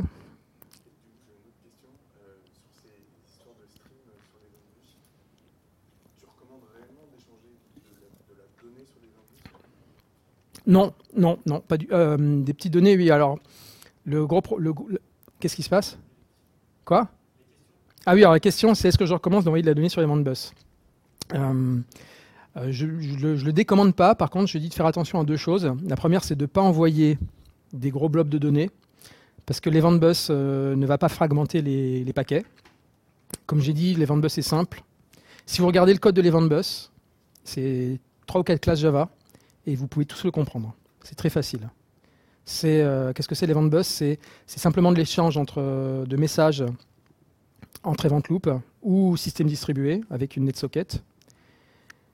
Et ça utilise des SPSCQ, c'est assez simple. Et la, grosse valeur ajoutée de l'event bus, attention, hein, vous allez avoir peur, c'est qu'on fournit une hmap, voilà, où on dit si Toto, si on enregistre un handler Toto, et eh ben en fait, euh, on va enregistrer le handler et puis quand on voit un message de Toto en local, on va faire un lookup dans, la hmap de, qui donne la topologie en fait. Et on va voir qu'il y a un handler pour Toto. Et ben on va prendre le message puis on va lui envoyer sur son event loop. Donc on passe un message d'un corps, enfin d'un thread à un autre. Voilà. C'est méchant. Hein Après quand c'est en distribué, on a la topologie distribuée. Ça utilise des sockets, euh, des, simples net sockets pour euh, envoyer des messages entre tous les différents peers et ça c'est simple. Et donc tout ça pour revenir. Donc c'est simple. Et je suis encore parti dans des trucs là. Et en fait, on ne fait pas de fragmentation. Donc si tu envoies un gros message de 2 mégas, et eh bien en fait, il ne va pas être fragmenté, il va être envoyé. Et le problème, c'est qu'on va typiquement entrer dans des problèmes de head of line blocking là. C'est-à-dire que ton message, euh, comme il va être gros, il, peut potentiellement utiliser la bande, s'il est très gros, utiliser la, la bande passante. Et donc, euh, ben, voilà, si sur, sur 10 mégas de données, là où tu aurais pu envoyer euh, n messages de petite taille, et eh ben, si tu envoies un message de grosse taille et que tu en envoies plusieurs, ça va clairement être un problème. Donc, dans ce truc dont on parlait avant, de protocole négociation de, simple de stream, là, il y a deux idées. C'est quand on négocie un stream, eh ben, les deux parties qui utilisent les ventes bus pour communiquer peuvent elles-mêmes faire la, fragmentation. Ça, c'est pas gênant, c'est un peu complexe, mais c'est en dehors de l'event bus, c'est une couche par-dessus. Donc, euh, euh, celui qui n'utilise pas l'event bus, qui n'utilise pas la partie stream, euh, il ne le verra jamais, et donc ça l'embêtera pas. Et celui qui le veut, il le peut. Et après, il y aurait l'idée, effectivement, dans, ce, dans cette chose-là, d'utiliser un autre médium de transport. C'est-à-dire le l'event bus ne sert que de négociation. C'est-à-dire j'envoie juste un message, je dis voilà, moi je, t'envoie une adresse, le médium c'est l'event bus, cette adresse-là, c'est ce que j'avais dit au départ, mais ça pourrait être, euh, j'ai un serveur euh, en local euh, qui existe, tu te, voici le port et le, port et l'adresse, tu te connectes à ce truc-là et tu, et tu viens chercher le, le, fichier où je te l'envoie sur ton truc. Ou ça pourrait être l'inverse. Euh, je te connecte, je me connecte. Euh, lui dit non, mais plutôt que d'utiliser ça, ben, on utilise ce serveur-là et quand il reçoit la réponse, ben, il ouvre une socket. S'il a le, bon transport associé, il va se connecter et envoyer le truc. Voilà. Pardon? Ah bah non, pas forcément. Ah, si c'est en local, alors si c'est en local, euh, on pourrait faire directement du message passing d'event loop à event loop en fait. Tout simplement. On pourrait, on pourrait faire des trucs comme ça. Là, c'est plus si c'est en remote, ouais.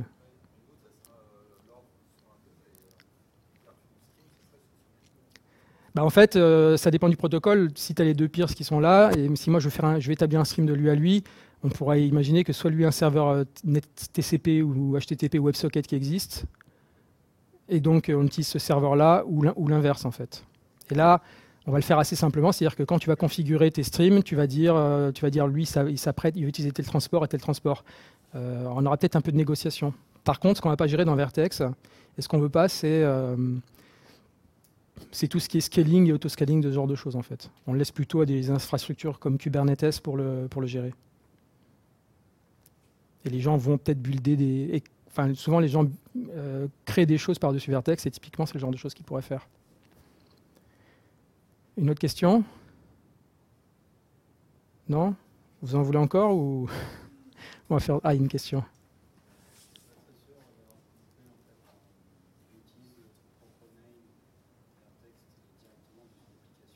Ouais.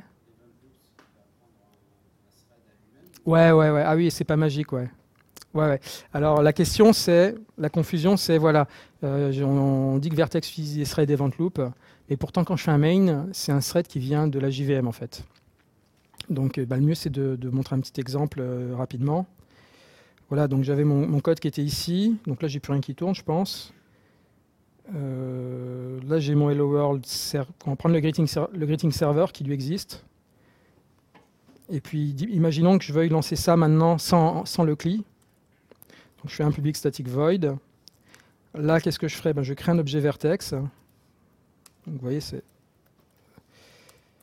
Là, je fais vertex deploy vertex. Alors, je pourrais même pas faire. Même, je vais même faire mieux. Je je vais pas déployer le vertical. Je vais carrément prendre ce code-là et le copier-coller et le mettre là. Voilà. Et donc quand on fait ça, là le thread qui est là, effectivement, c'est un main.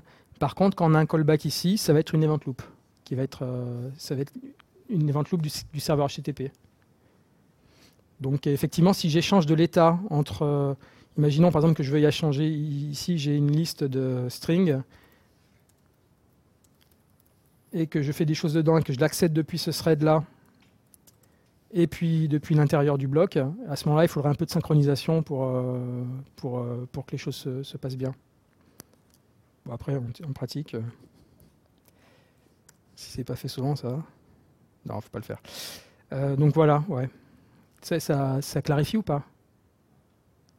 Dans Vertex 2, on a, ce qu'on faisait, c'est qu'on on n'autorisait pas à, à, appeler toutes ces choses depuis, depuis des mails, en fait.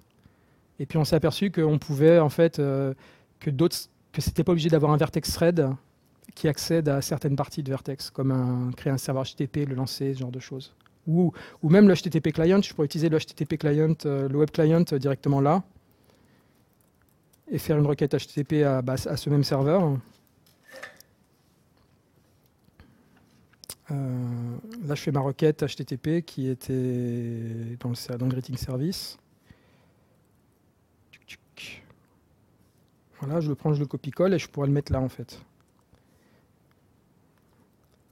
Par contre, la chose à laquelle il faudrait absolument que je fasse attention, et ça c'est un peu quand on programme en asynchrone, c'est qu'il faudrait que je m'assure que le serveur, démarre très rapidement, hein, comme, on, comme, on, est dans Vertex, on ne fait pas d'injection de, de, dépendance, donc on ne fait pas de class pass scanning.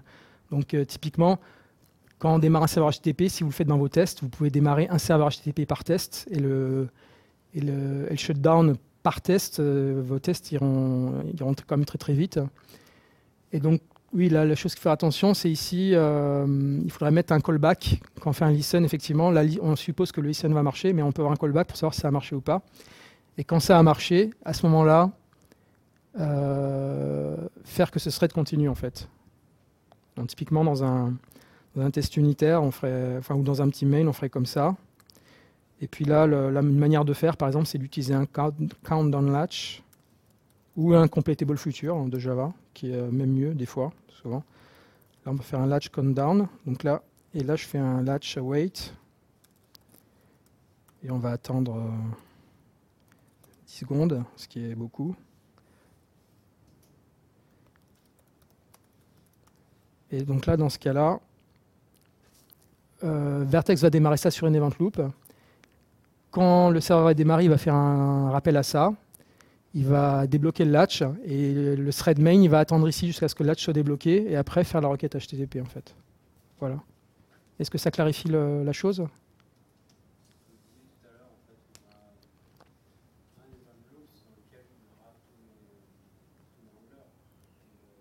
Voilà, oui, exactement. À partir du moment où je suis là, en fait, là je suis dans l'event loop.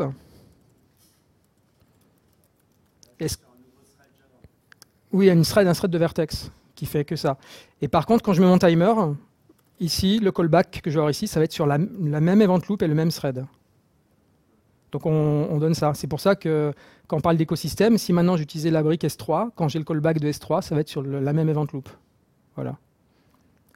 Là, par contre, à partir de ce moment-là, là, ça pourrait être une event loop différente euh, qu'on utilise là, en fait.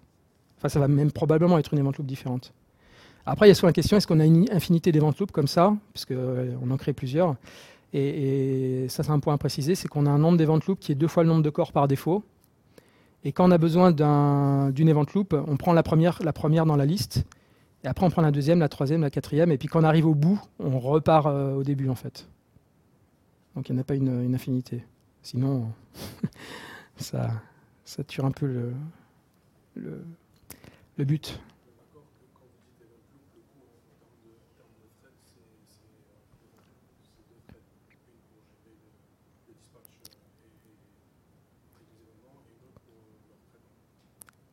Non, non, c'est vraiment qu'un thread.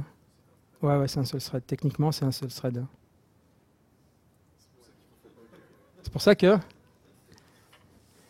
c'est un thread, en fait, c'est un thread qui va, y avoir, une queue d'événements. C'est un thread qui va dire est-ce qu'il y a un événement dans la queue? Oui, s'il y est, ben, on l'exécute. Voilà. Et tant qu'il y en a un, si on n'a pas, ben, je dors un peu euh, parce que je ne vais pas consommer du CPU à rien faire.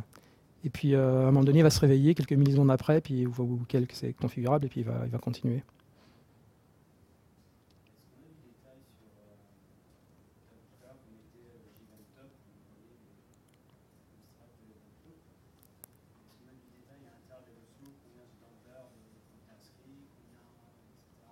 Non, non, il n'y a pas de, a pas de. Ça, c'est comme dans votre application Java. Quand vous faites votre application Java, vous n'avez pas de détails euh, faciles. Peut-être qu'un un, éditeur de code euh, peut, pourrait vous sortir ce genre de statistiques. Euh. Vous avez d'autres questions? Oui.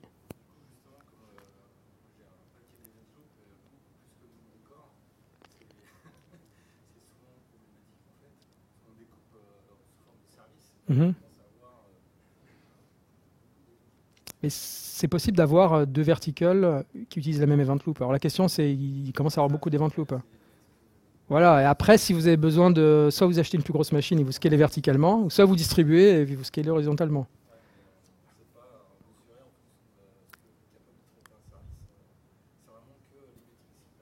Oui, c'est les métriques qui permettent d'avoir du feedback, bien sûr.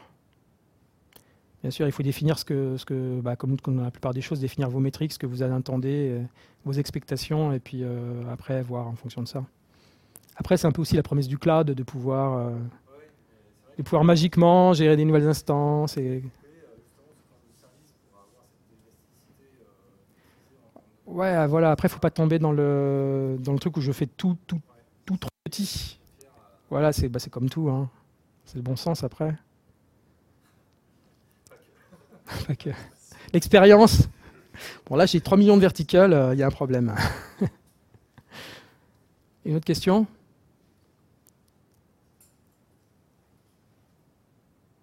Non J'ai d'autres slides derrière. Hein. Mais je ne suis pas obligé d'en parler, c'est comme vous voulez. Ah, il est 8h30, ça va. Les restaurants de sushi ne sont pas encore fermés. Moi, c'est ma passion, les sushis, hein, je vous le dis. Voilà je sais, qu'on est opéra, je sais le quartier qui est pas loin, là, vers là-bas, euh, le Yamato. Yamamoto. C'est le restaurant du, cousin du mec du restaurant de sushi où je vais à Marseille. C'est vrai, hein Demandez à Nicolas Martinien, il connaît. Demandez à Gildas Cuisinier, il connaît aussi.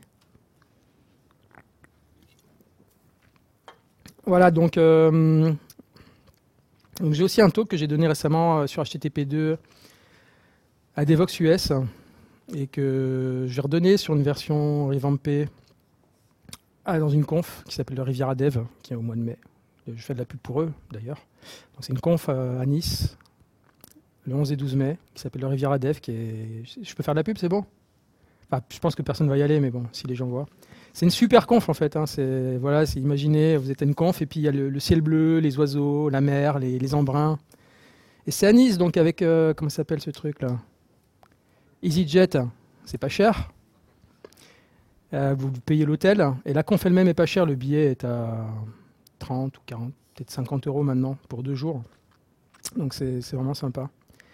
Moi j'y serai en tout cas et donc je vais parler de HTTP2 des microservices, des hautes, microservices haute performance avec HTTP2 et gRPC. Voilà. Et c'est un peu ce que j'avais dit un peu dans l'abstract, on va parler un peu de ça. Euh, voilà, cette conférence, euh, bah, c'est, en fait, c'est assez simple. Hein.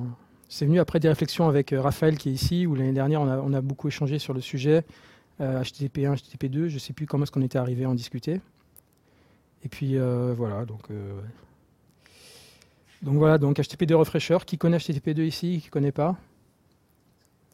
Qui connaît vraiment rien du tout à HTTP2 Qui connaît tout et c'est un king de HTTP2 Qui en a rien à foutre de HTTP2 Bon voilà, donc moi je suis pas... Voilà, on va se concentrer sur l'essentiel. Voilà. Après il y a les sushis. Donc en fait, effectivement, avant j'ai tout un, truc de slide, mais je les ai enlevés, qui parle des performances dans le navigateur, parce que HTTP2 au départ était fait pour les, performances dans le navigateur, on connaît tous les problèmes de performance des navigateurs. Euh, en fait, les HTTP1 utilise mal TCP. Voilà, c'est le, constat de base, c'est ça. Et donc, euh, pour arriver à résoudre ce genre de problème, qu'est-ce qu'on fait les navigateurs? Euh, Ils créent plusieurs connexions. Ils créent jusqu'à six connexions. Et puis, quand c'est passé, qu'est-ce qu'ils font? Eh ben, Ils font du domain sharding. Donc, on fait des connexions par domaine. Puis quand c'est pas assez, on utilise des CDN, euh, des stratégies. Il y a beaucoup de stratégies. en fait, aujourd'hui, avec HTTP1, les, performances sont bonnes quand vous utilisez des sites web. Hein. Elles sont pas mauvaises.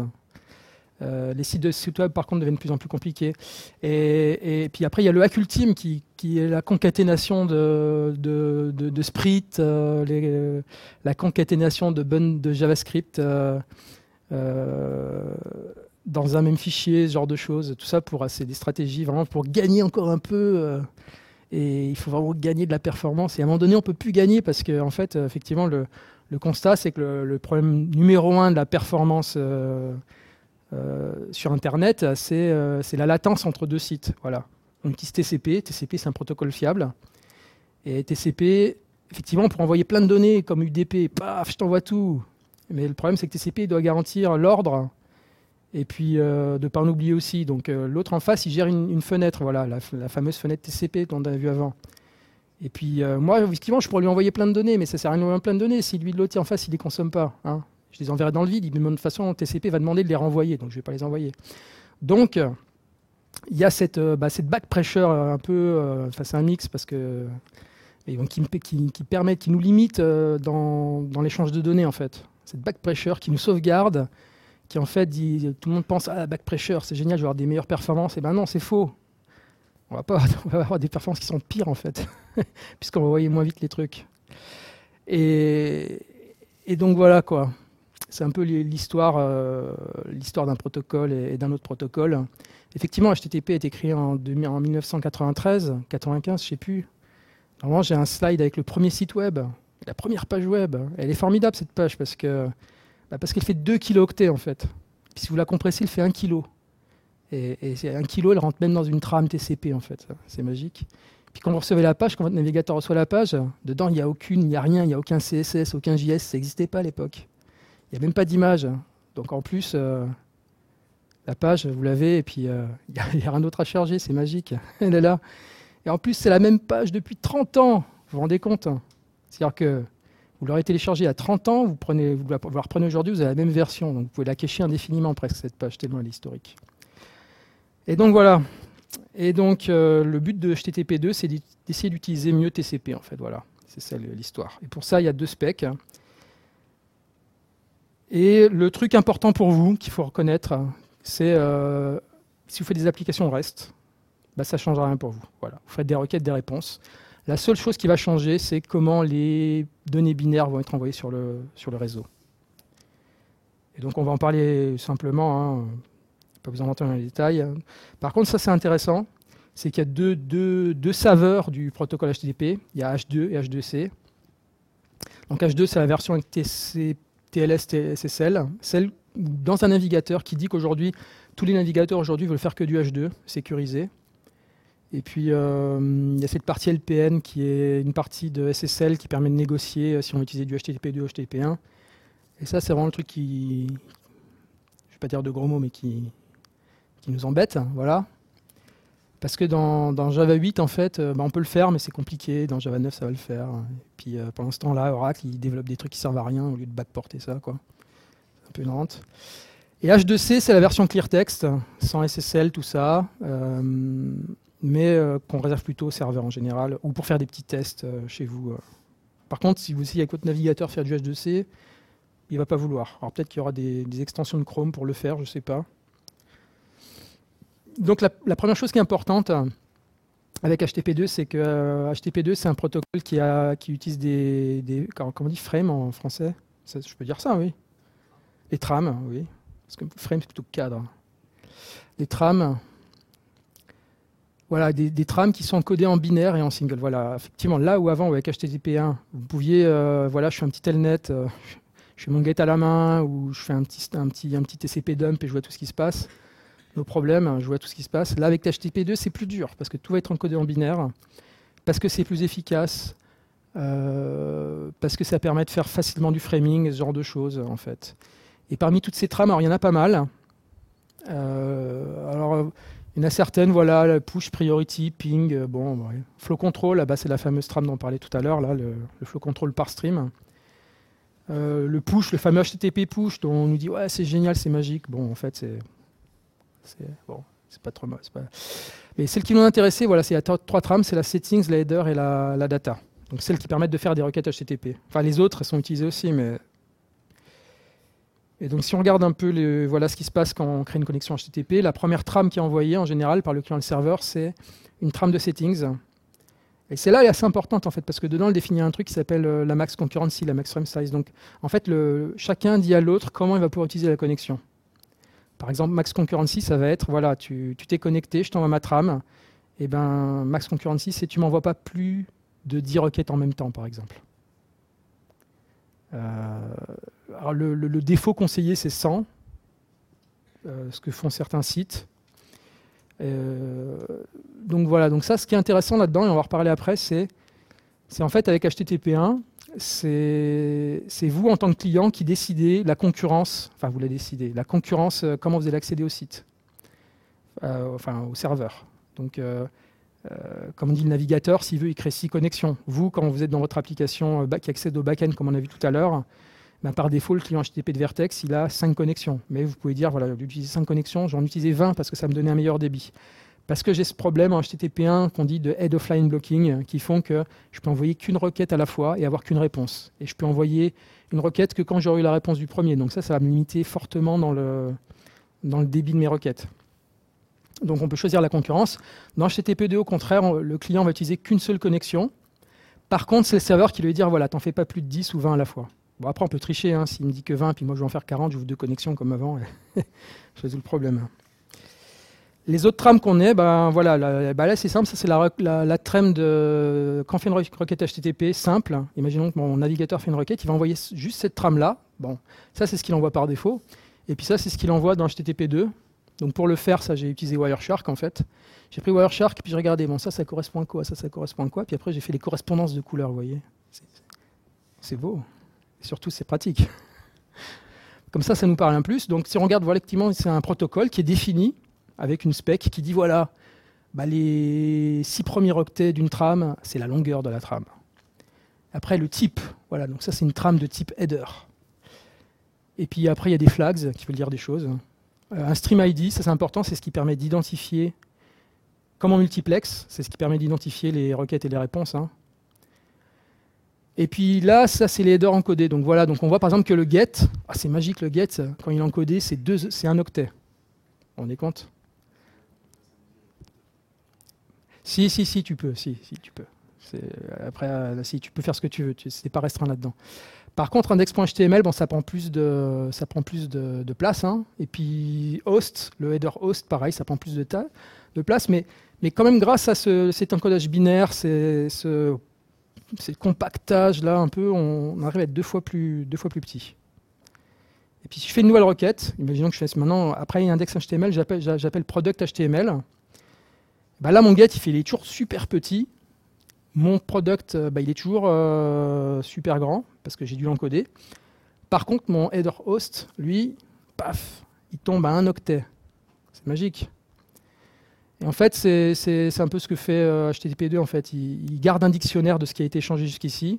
Et puis quand on réenchange les mêmes données, plutôt que de renvoyer ça, il fait une référence à ce dictionnaire en fait, pour pouvoir être efficace. Parce qu'on s'est aperçu que souvent, quand on faisait des requêtes HTTP, souvent les headers se ressemblaient.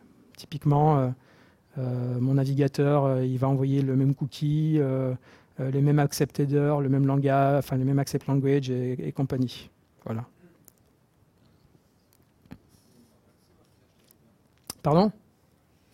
Là, oui, ça, c'est en HTTP1, ça c'est en HTTP2. Ah ouais, il faudrait peut-être. Alors, je peux améliorer mon slide. Hein, si tu n'as pas compris, ça veut dire qu'il faut que j'améliore. Et puis, ça, c'est la réponse. Alors, la réponse, c'est pareil, sauf que là, maintenant, on n'a plus qu'une on n'a plus qu'une trame, on en a deux. On a la, trame de, de header, la même. Hein. Alors là, c'est voilà, j'ai mis un peu de couleur. Puis après, on a la trame de ce qu'on appelle la data frame. Donc ça, c'est les données. Et puis, on voit que ça ressemble plus ou moins au, même truc. Hein. Là, on gagne pas, on gagne pas énormément là, en, en termes de performance. Par contre, ce qu'on voit, c'est que c'est le même stream ID. Hein, pour que de l'autre côté, lui puisse recoller les morceaux en fait. Donc l'idée c'est ça. Donc l'idée c'est quand on fait des requêtes et des réponses, euh, ben, en fait, avant HTTP1, j'envoie une requête, j'envoie tout, j'attends ma réponse. Ben, il n'y a pas d'identificateur, il n'y a rien, donc je pourrais pas m'amuser à envoyer une enfin, je peux m'amuser à envoyer une autre requête, faire du pipelining. Par contre, si je fais du pipelining, les réponses doivent arriver dans le même ordre. Donc on a toujours des problèmes de blocage et ce genre de choses qu'on va voir après dans les, dans les performances. Et donc moi, nous on s'est aperçu que... Question Ah, je sais pas. Ça m'intéresse pas. Alors si, ça m'intéresse. En fait, je sais pas. Il y a tellement de trucs à connaître que.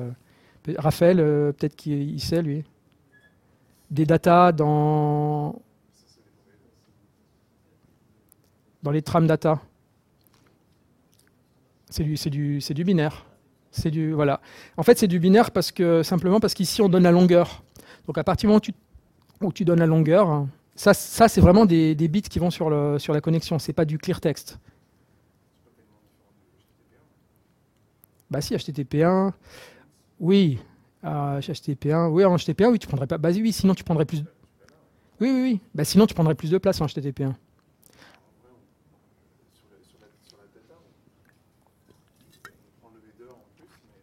Bah, ce que j'ai dit, j'ai dit, j'ai dit, j'ai dit, on gagne pas grand chose sur le sur les datas. Donc on s'est aperçu qu'on pouvait faire des.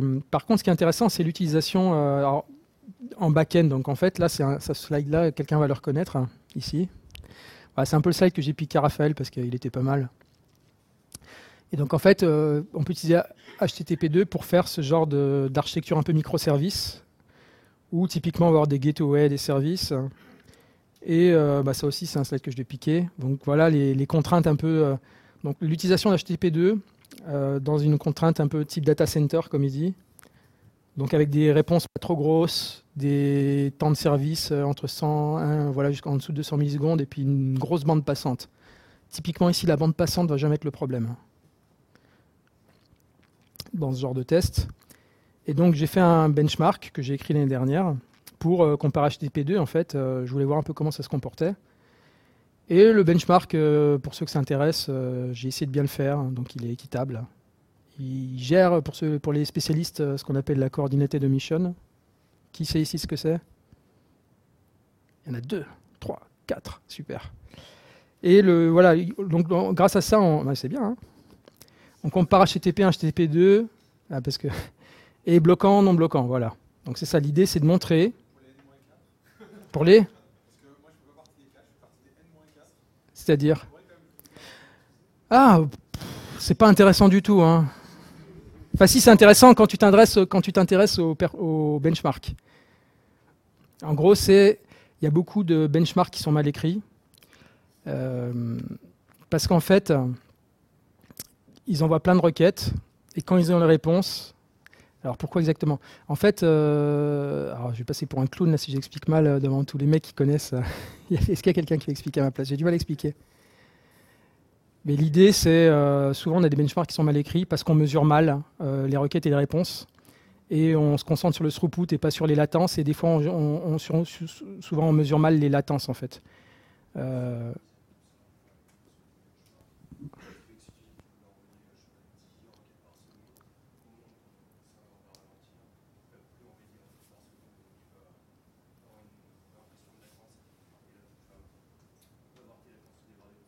voilà parce qu'il va les envoyer plus tard, alors qu'il aurait dû les envoyer avant.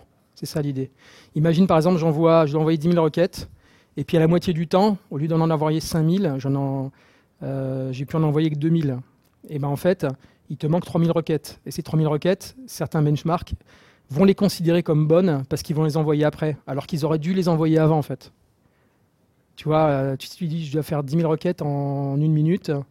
Euh, à ce moment-là, c'est voilà. Et donc en fait, euh, certains benchmarks prennent en compte ça. Maintenant, c'est de plus en plus répandu ce, genre de choses en fait. Et si ça vous intéresse, il y a un talk qui est super, qui, est fait par Gil, euh, Gil Tenney, qui s'appelle How to. Alors c'était un talk qui était à, Devox il y a trois ans. How to not measure latency, qui explique tout ça. Qui a un truc. Alors il y a une version 3 heures qui est, qui est passionnante si ça vous intéresse. C'est bon?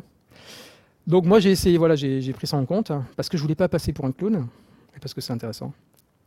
Donc les, typiquement on va se retrouver dans ce genre de, si on simplifie l'image d'avant, on se retrouve dans ce genre de choses. Donc moi j'ai fait des tests avec un client, un serveur, avec du 20 millisecondes en sync time et comparé HTTP1, HTTP2 et bloquant non bloquant en fait, voilà. Donc si on se met en HTTP1, on va typiquement avoir. Alors voilà, j'ai expliqué d'abord mon graphe. Euh, donc ça, c'est le nombre de requêtes planifiées que je veux faire par seconde. Donc par exemple, euh, et ça, c'est le nombre de requêtes que j'ai pu faire dans mon, dans mon benchmark, effectivement, en, requêtes par seconde. Donc on voit que jusqu'à 400 requêtes par seconde, j'ai pu à peu près honorer toutes les requêtes que j'avais planifié de faire. Par contre, dès que je monte au-dessus, bah, j'ai un bottleneck qui fait que même si je veux faire 700 requêtes par seconde, j'ai pu, pu vraiment en faire que 400 en fait. Et typiquement, si j'ai fait de la coordinate de mission, j'aurais pas eu ce résultat j'aurais pas eu ce résultat-là. J'aurais pu avoir un résultat qui, aurait été bien meilleur, par exemple. Et, là, en fait, c'est pas magique. Hein. On a un back-end de 20 millisecondes. Si vous connaissez un peu, euh, faites un peu, de, de logique. J'ai un back-end qui fait 20 millisecondes. Combien je peux faire de, requêtes par seconde? Voilà, 50. Et comme j'ai 8 connexions, voilà, on peut faire maximum, voilà, typiquement, voilà, sur un truc, un back-end de 20 millisecondes, si on a 8 connexions, on ne pourra jamais faire plus de de 400 requêtes par seconde. C'est ce que ça dit. rien de surprenant en fait. La théorie, euh, non, la pratique confirme euh, expérience validée. Midbuster. Et voilà, et donc ce qui se passe dans notre backend, c'est ça en fait. On a, on a ce fameux truc de euh, head offline blocking, cet effet-là, qui dit que voilà, tant que j'ai pas envoyé la réponse, mon client il va rien pouvoir faire, pas envoyer une nouvelle requête, ce genre de choses il va devoir attendre. Donc c'est typiquement ce qui, nous limite. Et donc grâce à HTTP2, en fait, effectivement avec une connexion, et là on a un max concurrent stream de 20, bon ça suffit en fait pour le truc. Là effectivement on voit que je peux aller facilement jusqu'à 1200 requêtes par seconde, euh, finger in the nose, euh, grâce à HTTP2 avec une connexion. Voilà. Donc clairement, la bottleneck qu'on avait, était, elle, est dans le protocole en fait. Donc HTTP2 permet de, d'enlever euh, cette, bottleneck en fait et de simplifier. Effectivement, on avait dit, effectivement, dans, dans ce cas-là, si je veux faire plus de requêtes par seconde, qu'est-ce que je dois faire en HTTP1 hein? Plus de connexions, voilà, c'est typiquement ce que les navigateurs font. Et donc la concurrence, elle est gérée par le, client. Et là, dans ce cas-là, on a une connexion et on voit qu'on a une très bonne concurrence. Et j'en fais au plus 20, 20, 20, 20 en même temps. Et là, par contre, la concurrence, elle n'est plus dans le protocole, enfin la bottleneck, et la concurrence est imposée par le serveur, en fait. Donc vous, quand vous allez faire des serveurs HTTP2, vous allez devoir consciencieusement euh, mettre cette valeur-là à une, bonne valeur, Parce qu'en gros, c'est une vanne, et si vous l'ouvrez trop, vous pouvez avoir trop de, concurrence qui arrive. Donc vous pouvez la fermer en fait. Euh, oui, tu peux renvoyer des, frames de settings en fait. Par contre, c'est pas négocié, c'est imposé. Le client ne dit pas, moi je voudrais en faire 5000, ah, mais je t'en file que 2000. ok, on se met d'accord à 3005. Tu les vendu. Alors là, c'est 20, c'est 20. Et si tu envoies une de plus, moi, il ferme la connexion, l'autre. Il faut le savoir. Et donc, qu'est-ce qui se passe dans notre runtime? Et eh ben, En fait, typiquement, voilà, on a, ça qui arrive. Et donc, même si on attend 20 millisecondes, eh bien ici, on va pouvoir avoir plusieurs requêtes en parallèle, en fait. On a plus ce, ce head offline blocking, cet effet qui disparaît. Et donc voilà, si on, parle en termes de server capacity planning, eh bien en fait, on va devoir configurer le, max concurrent stream à une bonne valeur, en fait. Et aussi bien gérer le nombre de la concurrence sur votre backend, en fait. Donc si vous faites du HTTP2 à HTTP2, nos problèmes, c'est... Enfin, si, il faudrait quand même vérifier que les max concurrent stream que l'autre envoie, typiquement, il devrait matcher ce que moi je renvoie en fait. Ou j'ouvre de plus de connexions. Par contre, si on est sur un truc où je fais du HTTP2 en entrée, mais que derrière euh, euh, j'accède à un back-end par du HTTP1, clairement on peut avoir un problème, de bottleneck qui va se faire que j'aurai beaucoup de concurrence qui arrive dans le runtime, mais je ne pourrai pas gérer beaucoup de concurrence derrière. Donc il faudra prendre plutôt une valeur plutôt basse au niveau du max concurrent stream. Et surtout, ce qu'il faut, c'est voilà, éviter les thread pools. Et ce qu'on va voir, effectivement, si là j'ai du HTTP2, du HTTP2 dans les deux cas, là le thread pool, comme on va le voir, peut devenir mon, bottleneck en fait, puisque la concurrence va être limitée. Donc typiquement, thread pool concurrency, bah, c'est un peu ce qu'on a vu avant. Euh, là, j'ai mon HTTP2 qui arrive multiplexé, plein de concurrence qui arrive. Et paf, par contre, je, pars sur des worker threads, et ben voilà, cette, euh, ce head offline blocking, tant que j'ai pas ma réponse de mon backend, euh, comme j'attends en fait, eh ben, je peux renvoyer ma réponse et je peux traiter ma deuxième requête qu'à ce moment-là. Alors là, on n'aurait pas qu'un seul thread. Imaginons, euh, c'est un serveur classique et je mets un thread pool de 200 connexions. Bah, voilà, 200 connexions, ça va peut-être marcher. Par contre, si vous mettez trop de max concurrent stream en entrée à tous vos clients, ils peuvent vous envoyer trop de requêtes et les requêtes vont typiquement s'accumuler euh, et attendre euh, un temps de service sur le, sur le, sur le thread pool. Donc là, un exemple euh, typique avec un thread pool, eh ben, avec les mêmes benchmarks que j'avais avant, avec du HTTP2, bah, j'ai plafonné en gros à voilà, jusqu'à 3, à 3000 à peu près, à 3000 requêtes par seconde. Parce que là, la bottleneck, c'était mon thread pool. Et donc là, le, bah ça en fait, ce, schéma-là, celui que vous avez vu avant, il est inspiré de celui-là en fait. Je l'ai fait cet après-midi. Euh, bah voilà, là donc, grâce à la concurrence de l'event loop, on peut gérer facilement un back-end euh, en multiplexant toutes ces connexions.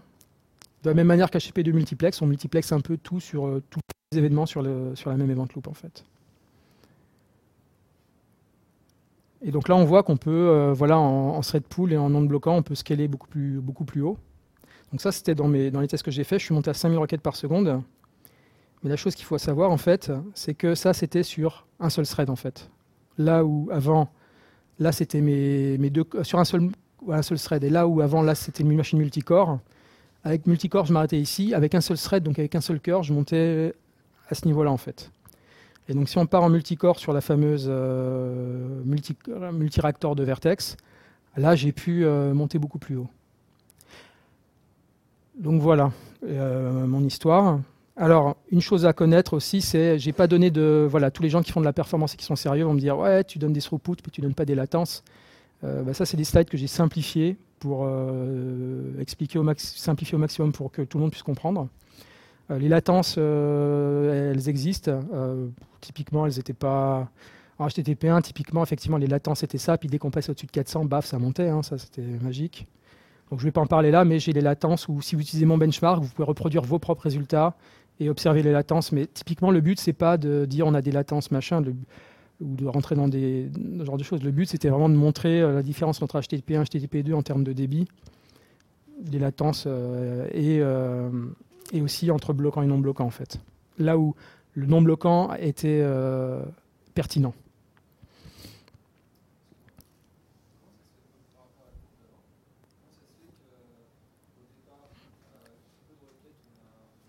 Ouais, alors ça, c'est un slide que j'aurais dû retoucher. Pourquoi est-ce qu'on est en dessous? C'est ça, là Alors pourquoi est-ce qu'elle ne suit pas? Parce qu'en fait, ici, c'est à cause du, logiciel. Parce que ici, pas, je passe de 0 à 1000, de 1000 à 3000. Et en fait, euh, elle, j'aurais dû la dessiner comme ça, en fait. Et typiquement, il faudrait que je rajoute des... En fait, j'aurais dû faire mes résultats, pas de, pas, pas de 2000 en 2000 à partir de 2000. J'aurais dû faire 0, 2000, 4000, et là, j'aurais eu un truc bien aligné. C'est un prof. Mais pour la, la Riviera Dev, là, je vais refaire mes, je vais mes trucs, mes nombres, je pense, avec, euh, pour que ce soit mieux aligné. Il faut voir que les précédentes versions de ces graphes étaient, étaient imbitables. au lieu de faire un truc comme ça, j'avais fait un ratio. Alors, voilà, la courbe, au lieu d'être comme ça, elle était comme ça. On était au ratio 1. Et puis, paf, quand ça allait plus, ça se dégradait, ça descendait comme ça, mais personne ne comprenait. Là, les gens comprennent bien. C'est simple. Voilà, donc euh, à vous les joueurs du réactif et de Vertex, euh, grâce à son écosystème euh, formidable. notre promesse, c'est, alors j'en ai pas parlé beaucoup, c'est où on se situe en termes de performance. C'est clairement on se situe sur quelque chose de, en général plus performant que les modèles, que les, que les, que les trucs un peu classiques. après, on est basé sur Netty. Donc ce qu'on fournit, c'est euh, quelque chose du même ordre de grandeur de scalabilité de Netty, mais avec un modèle euh, de programmation euh, plus unifié, plus simplifié en fait. voilà, vous n'avez pas besoin d'être expert Netty pour pouvoir faire le même genre de choses et c'est un peu notre valeur ajoutée. notamment avec aussi le modèle de concurrence assez facile à utiliser, une fois que vous l'avez compris, effectivement. Faire le passer en mode non bloquant, ça demande un petit shift de paradigme dans votre tête, mais une fois que vous l'avez pris, c'est relativement facile. Si vous voulez en savoir plus euh, et que vous êtes à Devox, je ne sais pas, quelqu'un va à Devox ici? Vos collègues, ben voilà, tu as dit c'est génial, j'ai vu un truc, faut que tu y ailles absolument. Euh, université de 3 heures, euh, mercredi matin. avec, je ne serai pas seul, je serai avec mon ami Julien Ponge, donc illustre docteur universitaire. Et on va faire plein de trucs fun. On aura des, petites démos avec des trucs en Lego. On va montrer euh, dans l'embarqué. Euh, on aura des guests. On aura une session DJ. Ça va être, super. Et euh, mon collègue Clément, lui, aura une session sur Vertex et Kubernetes. Donc, comment on peut utiliser Kubernetes pour, pour, pour scaler Vertex automatiquement dans le cloud. Voilà. Donc, si vous avez d'autres questions sur HTTP2,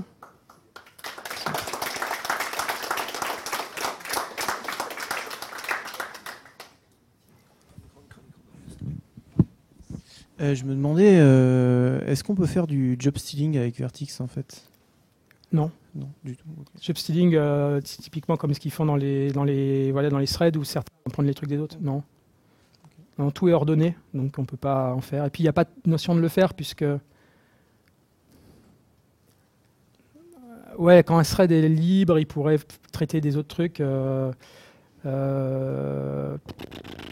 Là, il faudrait le gérer différemment. En fait, il faudrait vraiment gérer une vraie queue de. Il faudrait vérifier. Il faudrait plus que tes, tâches soient des, par exemple, des messages dans les ventes bus. Il faudrait vraiment avoir un protocole, un paradigme où on dirait euh, voilà, moi je gère une queue à un endroit et je veux gérer, je, veux, euh, traiter je suis libre pour traiter, j'envoie un message et je reçois ma tâche à traiter et chacun fait comme ça en fait au fur et à mesure euh, prend le truc. Typiquement, avec Kafka, tu peux faire la même chose en fait. Avec, en, gérant bien tout ce qui est consumer, euh, les partitions, ce genre de choses. C'est un peu ce genre de choses. Une autre question? Non? Bah, J'espère que ça a été clair pour tout le monde. Et j'espère que vous avez apprécié. Je vous souhaite une bonne soirée.